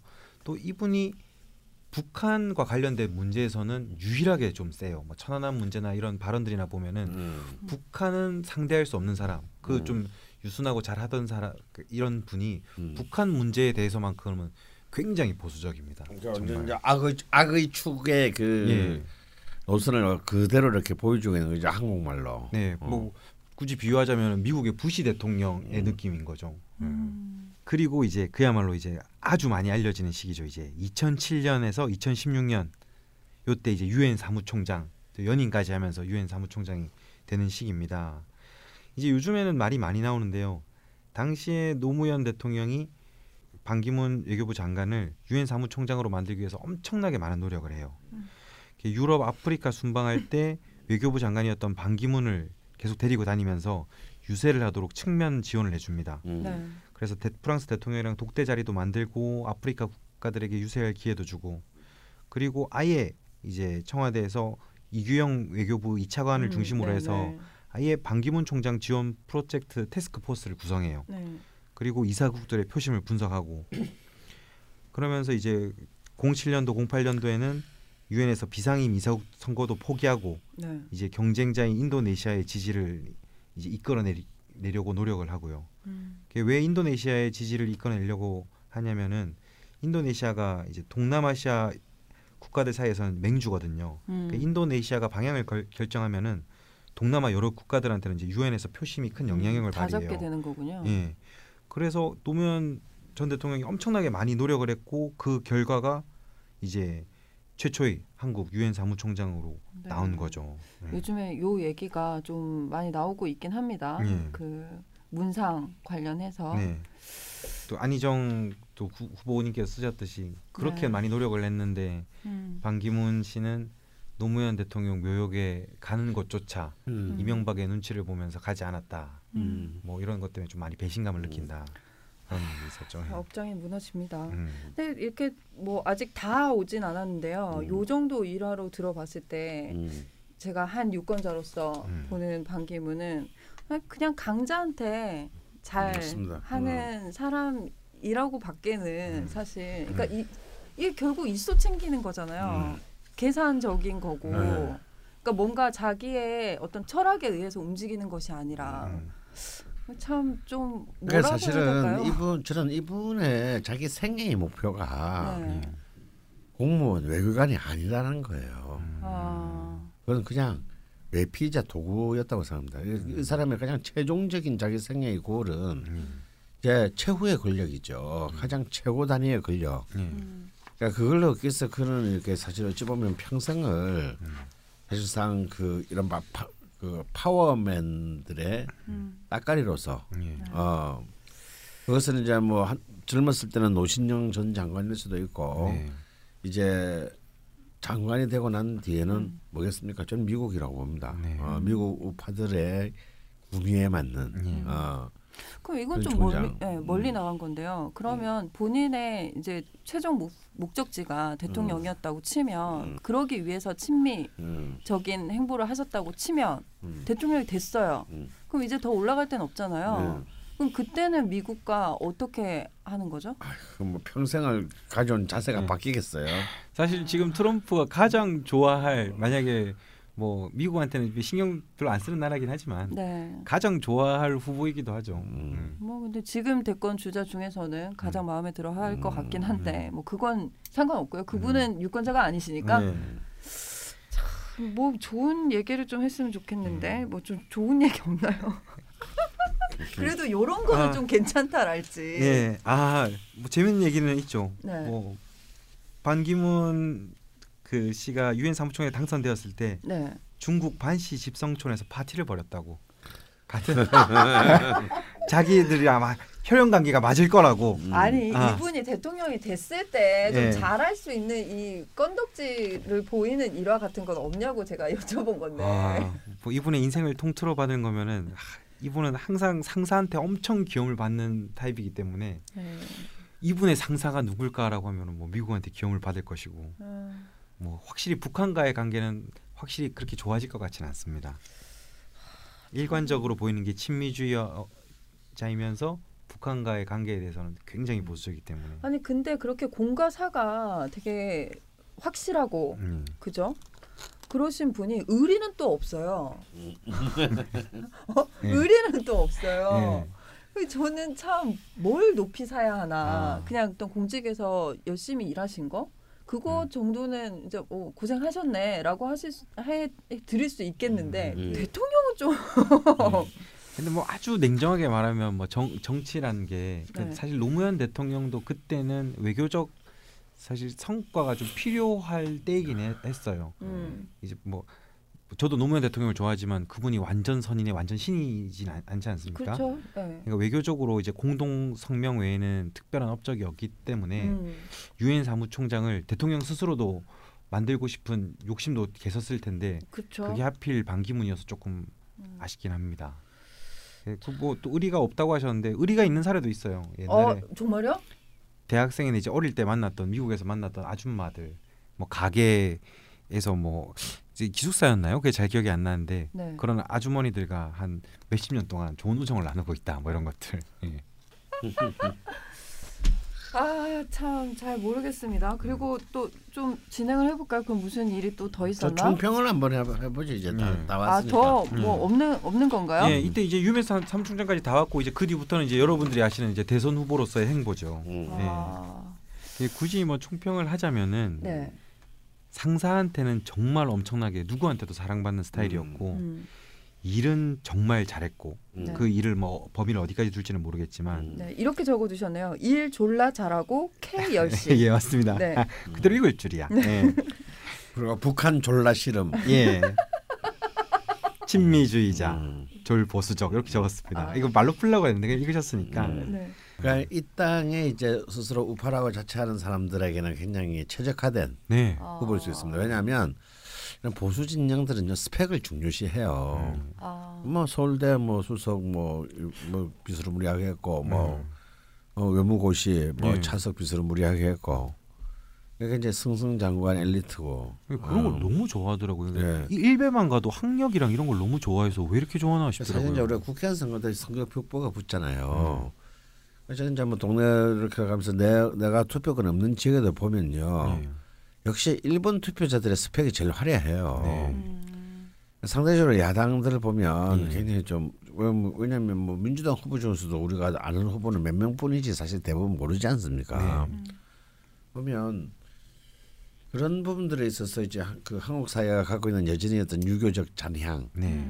어떤 그런 학벌주의 혹은 이제 이른바 임관의 경력들에 대한 그 고평가가 있습니다. 네. 그래도 옛날에 우리 저기 그랬잖아요. 식민시대 때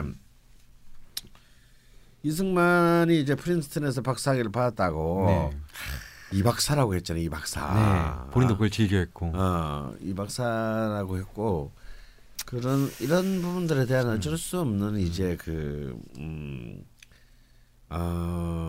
뭔가 이제 그래도 많이 배운 사람 그리고 오랫동안 높은 공직에 있은 사람들이 할 것이다. 잘할 것이다. 잘 먹고 잘 살게 해줄 것이다. 근데 그건 이제 사실은 뭐 그럴 수도 있겠지만. 네. 방금 이렇게 총평에 통해서 엮었듯이 이제 반기문 후보 같은 경우는 충성심이 있지만 그것은 철저히 자기 자신의 그 권력을 위한 그런 좀 충성심의 성격이 저는 강하다고 봅니다. 네. 그리고 결정적인 대목에서 이제 유엔 총장이 되고 난 뒤에도 마찬가지였는데요. 그런 결정되면서 자신의 명확한 본질을 계속 드러냈거든요. 네. 천안함이나 그 평화협정 네. 어떤 그런 사건들에서도 알 수 있듯이 어떤 자신의 어떤 뭐 어찌 보면은 명확하다면 명확한 네. 그러니까 좀 보수파들이 이 땅의 유권자들이 좋아할 만한 그런 카드를 이미 사실 다 내보인 상태다. 그런데 사실은 이제 이 외교관 출신의 이제 정치가의 문제들은 뭐냐면 이제 구체적인 민생 현안에 대한 국내 내부 정치에 대한 아무런 이제 사실 디테일이 없다라는 거거든요. 네. 요즘 보면 정말 디테일이 없는 것 같습니다. 네, 그러면 디테일 없이 말을 뺐고 그리고 이 어쩌면 그 신강한 그 강간 명식 자체가 자신이 정말 이럴 때 뭐 외교관이 되겠다라는 그 목표를 정하고. 시험을 붙고 그리고 또 고위 외교관으로 승승장구하기 위해서 사실은 정말 엄청난 집중력을 가지고 달려온 거예요. 저는 네. 그것을 한 명의 개인으로서는 굉장히 높이 평가할 만하다고 그렇죠. 봅니다. 쉬운 일은 아니죠. 그런데 네. 네. 과연 이제 이렇게 그 굉장히 지금 우리가 따라서 얘기 나눠보면 이렇게 좁은 시야를 가지고 정말 그 다양하고 복잡하다라는 이제 이 수많은 그 정치 현안들을 사실 다룰 수 있는 여한의 어떤 지금 막 정치적 훈련 과정을 전혀 거치지 않은 아마추어라는 거 네. 굉장히 좀 위험하지 않을까 라는 생각이 일단 첫 번째로 들고요. 네. 두 번째는 이때까지 보여준 이 반기문 전 총장의 자신의 그 정체성 네. 이 정체성이 지금 거의 21세기의 대한민국에 굉장히 부합하지 않고 네. 정말 전두환 다음 대통령 정도 때에서나 뭐 먹힐까 말까한 네. 그때였으면 훌륭한 대통령일 수도 있는데 그 시대 정도였으면 네. 그럼 그런 지금 현재 사실상 수준에 있는 게 아닌가. 그리고 뭔가 인생 일단 막 개인적으로 제가 좋다 나쁘다를 떠나가지고 일단까지 보여준 거 자체로만 보면 인생 전반이 뭔가 되게 뭐 저의 느낌 개인적인 느낌이지만 굉장히 유교적이다라는 느낌이 맞습니다. 네. 유교적인 사회에서 굉장히 좋은 사람. 최근에 반기문 후보의 뭐 행보들은 뉴스들을 통해서 다들 아실 테고 올해가 이제 정유년인데 대운은 병자 대운입니다. 네. 이 병화와 자수가 그리고 세운에 있는 정화와 유금이 어떻게 작용을 할런지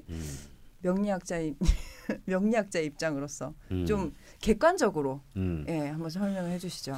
네, 일단 이제 제일 중요한 건 선거 아니겠습니까? 그렇죠. 근데 이제 지금 이 70대 이제 이 병자대운은 네. 관무병 거대한 무토 위에 네. 나무가 심겨져 있고 이제 태양이 있던 형국이기 때문에 네, 조우상으로는 네. 비록 기구신이긴 하나 사실은 굉장히 중요한 요소가 하나 들어왔습니다. 그러니까 이제 드디어 그 어지러운 대지에 큰 태양이 뜬 셈이죠. 그래서 지금 이제 그 제가 볼 때 이 박전 후보가 이 소소한 계속되는 그 헛발질이나 실족에도 불구하고. 스스로 병화가 되려고 하는 것이 아니겠는가.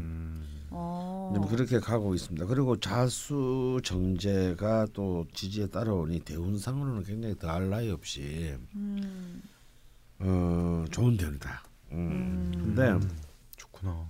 근데 사실 네. 이제 올해 이제 선거는 10년에 걸쳐 하는 게 아니고 올해 이제 정유년에 하게 되는데 올해 하겠죠. 네. 이걸 이제 3반기 후반기로 나눠서 보면 네. 그 정화에 해당하는 이 상반기는 굉장히 불리하다. 100% 안 될 것이다. 100%나요? 저 그럼 이민 준비 안 해도 되는 건가요, 선생님?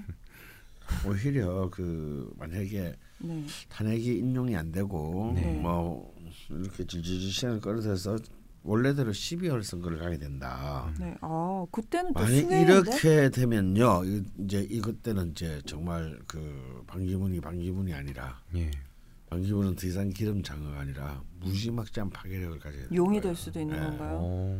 용이 될 수 있을 겁니다. 그래서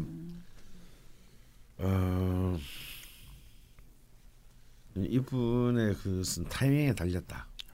이분도 역시 타이밍이 달렸군요. 문재인 후보 같은 경우도 상반기가 유리하다고 하셨는데 지금 반기문 후보 같은 경우도 후반기로 가면 유금 상관 세운에 그리고 사실 월운까지 따져봐도 가을 겨울쯤이면 금수로 흐르기 때문에 오히려 기운은 훨씬 더 좋아지는 거군요. 근데 문재인 후보에게도 선생님께서 애정어린 조언을 해주셨습니다. 듣거나 듣지 않거나 상관없이 반기문 후보에게 조언을 하신다면 어떤 걸 좀 그만둬라 이런 거 말고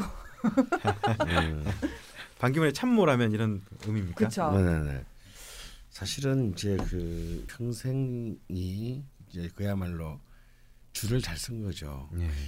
영향력 있고 힘 있는 위에 이제 그 상관 내지는 멘토들의 철저히 충성을 했고 또 실제로 자신의 능력을 견마지로를 다 정말 감동을 하지 않을 수밖에 없는 견마지로를 다 하고 박정희 대통령이 생각나요. 그래서 이제 인정을 받고 이제 뭐 공무원으로서는 오를 수 있는 국내 국외를 통틀어서 사실은 이제 오른 셈입니다. 근데 이제 과연 근데 이 사람을 보좌에서 인정을 받는 것과 정말 고통스럽게 최종적인 결정을 언제나 해야 결정과 선택을 해야 되는 대통령의 자리에 그것도 전혀 어떤 정치적 훈련 없이 지금 너무 이 보수 쪽에 인물이 없다 보니까 아무런 준비나 공부 없이 그냥 전선으로 뛰어드는 막 그냥 몰아넣는 게 아닌가. 훈련도 안 시킨 마치 소년 학도병을 소년병들을 막 전선으로 막 몰아넣는 것 같은.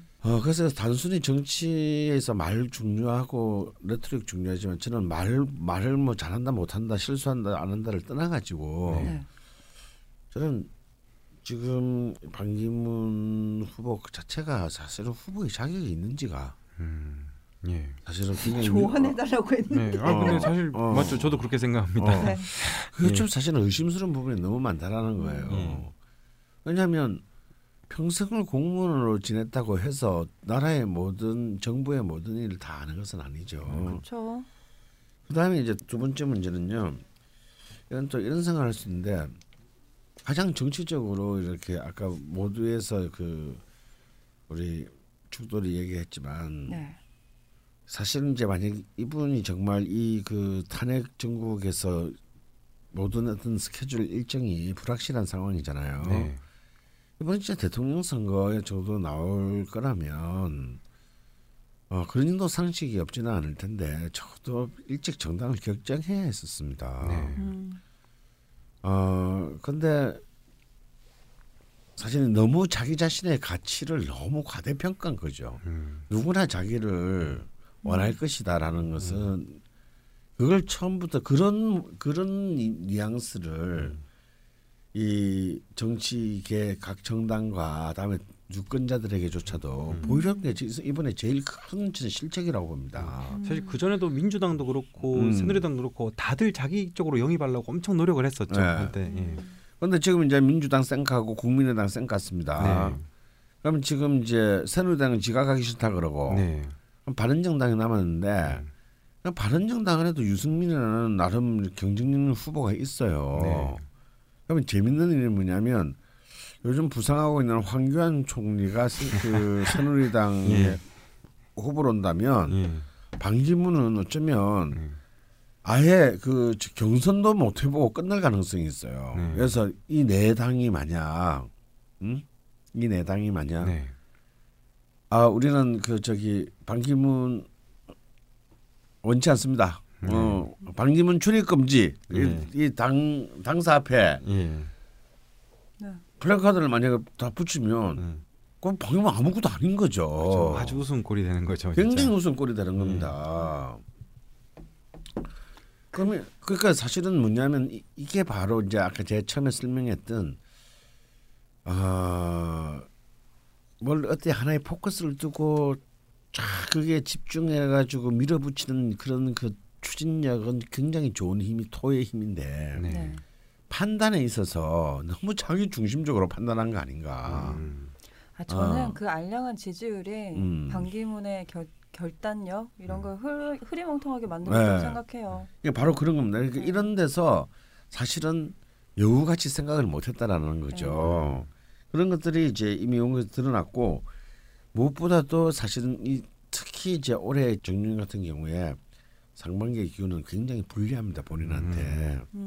정말 이 정화 정인이 갖고 있는 갈팡질팡 그러니까 일종의 결정장애 이게 이제 이 화 정인이 갖고 있는 부정적 특징이 이제 기신호세의 특징이 이제 그 결정장애인데 제가 볼 때 이미 첫 행보의 단추를 잘못 꼈다고 생각해요. 지금 한 4칸 정도 잘못 낀 느낌이에요.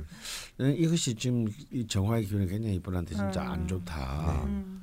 그런 것이 들고 이제 신금 작년 연말이 이제 작년 하반기가 신금인데 신금은 굉장히 좋은 기운입니다. 금이 이제 시신이니까. 네. 그러니까 어떻습니까? 작년에 정말 본인은 뭐 한국에 등장도 안 했는데. 그렇군요. 이 탄핵 정국이 시작되면서 방기문의 주가가 막 끝없이 치솟지 않았습니까? 그런데 이제 이 정화의 기운으로 오니까 이제 지금 너무 빛의 속도로 빠져나가고 있고 급기야는 낙동강 오리알이 될지도 모르는 이제 공포에 떨어야 된다라는 거죠. 작년까지만 해도 방기문 하면은 이렇게 지금 뭐 아무도 넘볼 수 없는 아니 넘사벽이었죠. 일이었는데. 네. 그렇죠. 자 그렇게 본다면 지금 지금 올해 세운을 봤을 때는. 방기문에게는 지금의 이 국민으로서는 재미없다. 이건 아예 본선 경기장 안에 진입이 안 될지도 모른다. 네. 그런 상황이고요. 방기문이 만약에 그 본래대로 12월 선거 생각도 하기 싫지만 뭐 탄핵이 기각되거나 뭐 이렇게 돼가지고 12월 선거로 간다면 방기문 또 다시 이제 이 사이에 사실 이 1년 동안 무슨 일이 일어날지 아무도 모르지 않습니까? 이런 이제 수많은 이제 그 합종 연행 속에서 방기문은 다시 엄청난 그 기회를 잡게 될 것이다. 그래서 이 그 진토 용의 기운이 뻗쳐 오르기 전에 장어가 용이 되기 전에 예. 잡아먹자. 그러니까 이제 일찍 선거를 그 조기 대선이 좀 될 수 있도록 헌법재판관들의 판단이 필요하다. 2월 말에 낸다고 하는데 정말 그렇게 됐으면 좋겠네요. 여러분 제가 그리고 이제 또 마지막으로 조언을 해달라고 말씀드렸는데 결국 뭐 탄핵을 빨리 앞당겨갖고 장어를 잡아먹자라는 조언을 그게 방기문 개인 인생에 있어서 좋을 수도 있을 것 같아요. 근데 정말 그게 더 그분한테 좋을 수도 있어요. 물론 이제 이미 출살비를 뜯는 상황에서는 안 되겠죠. 그런 지금 사실은 백약이 무효하고요. 일단 첫 번째 방기문은 빨리 정당을 선택해야 됩니다. 무슨 정당을 받아줘야 만약에 이제 조언을 한다면 이미 늦었어요. 적어도 설 전에 자신의 정당을 선택해야 되는데 지금 이 부분에서 지금 굉장히 큰 지금 착각이 일어났고 그다음에 두 번째는 어떻게든지 선거를 미뤄야 됩니다. 근데 방기문이 뭐 자기가 뭐라고 미루겠어요. 그러니까 이건 이제 하늘의 뜻에 맡겨야 되는 거죠. 뭐 더 정확히는 헌법재판관의 뜻에 맡겨야 되는 겁니다. 그러려면 새누리당으로 가셔야겠네요. 그렇죠. 사실은 그게 가장 현실적으로 유력한데. 근데 우리가 왜 방기문을 걱정해야 돼? 그래, 나 걱정이 너무 많았어. 근데 하여튼 뭐 새누리당이든 뭐가 됐든 적어도 어석수가 교수단체 이상의 지역구원을 가진 그 정당 소속이 돼야 된다는 거고요. 대통령 선거를 하려면. 근데 이제 저는 그렇지 않고서는 지금 이런 식의 행보, 이런 식의 이상한 안 하니만 못한 하면 할수록 뽀록이 나는. 그래서 또 지금 방기호라는 또 치명적인 또 내관이 하나 남아 있지 않습니까? 그리고 비틀거릴 수 있어요. 근데 수습하는 것도 캠프의 힘이고 후보의 역량이잖아요. 수습도 이상해요. 거의 뭐 늘 매일 의문의 반등패 뭐 이렇게 이제 하나씩 일어나는데 일사고. 이건 좀 문제가 있다. 그럼 이것이 몇 분만 더 되면 이 정도 되면 노망이다. 이제 이런 수준으로 전락할 수 있어요, 정말로. 특히 또 MB 정부 핵심 인사였던 이동관 전 청와대 홍보수석이 마포 실무팀 일원이라서 이분이 또 공영방송 망가뜨리는데 큰 역할을 하지 않았습니까? 이런 사람들이 다 옆에 있기 때문에 그 언론관이나 대응책들이 사실 엄청 걱정되게 돼요. 그러네요. 그래서 그 마지막으로 저는 좀 짚어보고 싶은 게 이런 겁니다. 아까 이제 우리 낯선 PD가 을이라는 말을 썼는데요. 우리가 오늘 아주 섬세하게 우리 저기 그 죽돌이가 털었지 않습니까? 인생을 참 기나긴 인생입니다. 74년이니까요. 근데 기나긴 인생인데 감동의 국민이 거의 없어요. 그러게요. 우리 유권자들은 이 감동 좋아합니다. 그리고 뭔가 사실은 그 감동이라든지 하여튼 그런 그 정서가 있어야 돼요. 그러니까 이제 그 동감과 연민 혹은 동감이든 연민이든 연대든 네. 굉장히 어떤 거는 그 정서적인 촉발 기제가 있어야 됩니다. 근데 이분한테는 그래서 옛날 박양 같은 경우도 보면 어쨌거나 그렇죠. 우리 엄마의 말이 제 엄마의 말이 대변합니다. 제 엄마는 부산임에도 불구하고 김영삼, 김대중, 노무현을 찍어 주셨던 분이거든요. 네. 네. 근데 이번에 꼭 박근혜를 찍겠대요. 그래서 아, 왜 박근혜를 찍습니까? 그랬더니 아가 불쌍하다 아이가 이런 분 되게 많았죠. 네, 이것도 어찌 보면 뭐 논리적인 어떤 이성을 넘어서는 어떤 감정의 힘이거든요. 근데 이 반기문의 그런 어떤 그 감정의 감동의 그 이 리듬감이 없다. 어쨌거나 간에 그 노무현 시절에 네. 장관을 하고 또 유엔 사무총장을 네. 지내고 그랬음에도 불구하고 그토록 그렇게 노신영이나 이런 사람들한테는 정말 어마어마한 충성을 바치고 평생에 걸쳐서 평생 상관없었던 김종필한테는 정말 무슨 뭐 옛날 주군에게 보내는 그쵸. 뭐 장문의 편지를 쓴 네. 사람이 오늘 좀 약간 토너 네, 2016년도에 그 외교 행랑을 동원해서 그러니까 외교 유엔이라는 그걸 이용해서 그냥 직접 서신을 보내기로 했죠. 김종필 총리한테. 그랬던 사람이 이제 실제로 그 노무현 대통령이 서거했을 때 그 눈치를 보느라고 네. 아예 그 빈소에도 찾지 않았던 거. 네. 그리고 이제서야 뒤늦게 네. 이제 출마를 앞두고 뭐 약간 떠밀리다시피 이렇게 그 봉하마를 찾은 것 네. 이런 것들의 행보 자체가 사실은 그 굉장히 일단 아 이 영화는 재미없다. 네. 주인공이 영 매력적이지 못하다. 스토리는 괜찮은데 네. 주인공이 매력적이지 못하다. 네, 일반적이긴 해요. 여태까지 네. 보아온 그 행보들이. 선생님 말씀대로 우리 지금 역대 후보들 중에서는 감동이 있어야 되는데 사실 박근혜한테도 있었고 이명박도 있었거든요. 그 셀러리맨의 신화, 성공 신화가 있죠. 네. 다 있었는데 그래서 그런 점에서 의외로 지금 가장 과대평가된 네. 정말 무진 일조 특유의 과대평가. 네. 가 이제 여기에 개입하고 있는 것은 아닌가 저는 그렇게 생각을 합니다. 그래서 뭐 조언은 정말 드리고 싶은데 뭐 이런 거죠. 이런 것도 제가 왜 드리기 싫느냐 재수가 없기 때문입니다. 과연 내가 조언을 한다고 해서 이런 엘리트주의자들이 예. 그 조언을 받아들일까 안 예. 받아들일 것 같아요. 되게 예. 되게 소용없겠죠. 네. 소용없어요. 망고 저희 생각이고요. 사실. 아 강원 선생님이 참 그런 거 보면 학연에 연연하지 않는다. 아. 선배신데 아, 선배고 뭐가 없다. 아.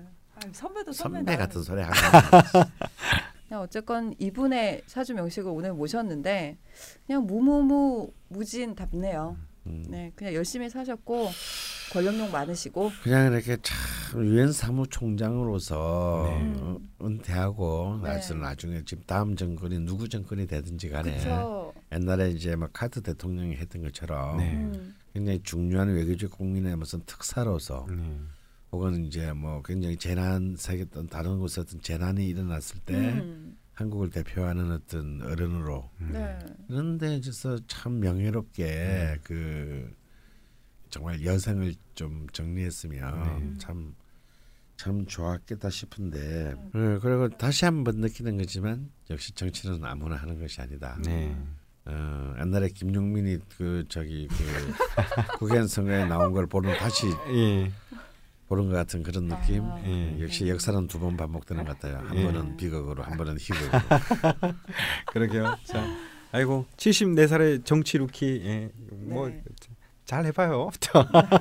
네 팔자가 어때서의 사연을 좀 주시면 저희가 지사 선생님과 함께 좀 아니면은 뭐 철공소에 좀 주시면 정신과 전문의와 함께 좀 이렇게 상담을 한번 해보고 싶은데 예, 아무쪼록 뭐.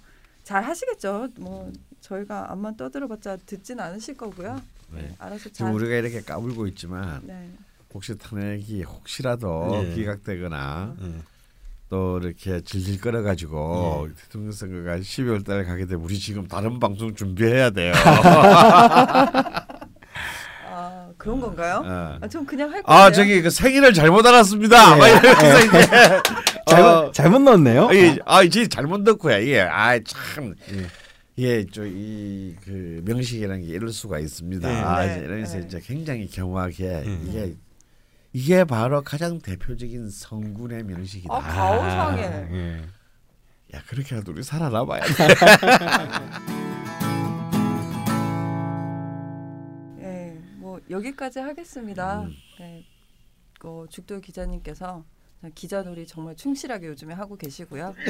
그럼 다음 분은 누구로 하시나요? 지금 현재 지지율 어떻게 되는지 모르겠네요. 어쨌거나 뭐 세 번째를 좀 많이 떨어졌지만 네. 세 번째를 달리고 있는 이재명 성남시장. 네. 아, 이재명 명식을 초대하도록 하겠습니다. 예. 아 이분은 부르면 나올 것 같기도 하긴 하지만. 아 근데 요즘에 조금 노출을 좀 줄이시는 쪽으로 전환을 하셨기 때문에 조금 두드려 맞고 계시죠. 예, 오신다고 해도 제가 거부하고 싶고요. 예, 오셔서 또 무슨 사고를 치실까 싶어서. 네. 굉장히 편견이 있다 우리 저 PD가. 아, 좀 이렇게 보호를 해야 될 것 같아요. 아 최근에 파파이스에 출연하셔서 예. 잘했다며. 예, 솔직하게 아주 솔직하게 말씀을 해주셨죠. 예, 모든 곳에서 다 두드려 맞고 있지만 파파이스에서만큼은 호응을 얻고 있는데요. 예. 파파이스에 오셔서 본인이 두드려 맞는 이유에 대해서 본인이 아주 적나라하게 인정을 하고 네. 가셨기 때문에 예, 좀 보호해드리고 싶네요. 예, 궁금하신 분은 파파이스를 보시면 되겠네요. 그렇죠. 예, 선생님이 살짝 이제 조으려고 하시기 때문에 저희가 다음 명식 다음 대명초. 아 입에 참 안 붙네요. 제목이. 대명초. 무슨 소화제 이런 거. 대명초. 네. 이재명 후보의 명식을 모시고 저희 다시 찾아오도록 하겠습니다. 네. 네 여기까지 하겠습니다. 네, 새해 복 많이 받으십시오. 새해 복 많이 받으세요. 네, 고생하셨습니다.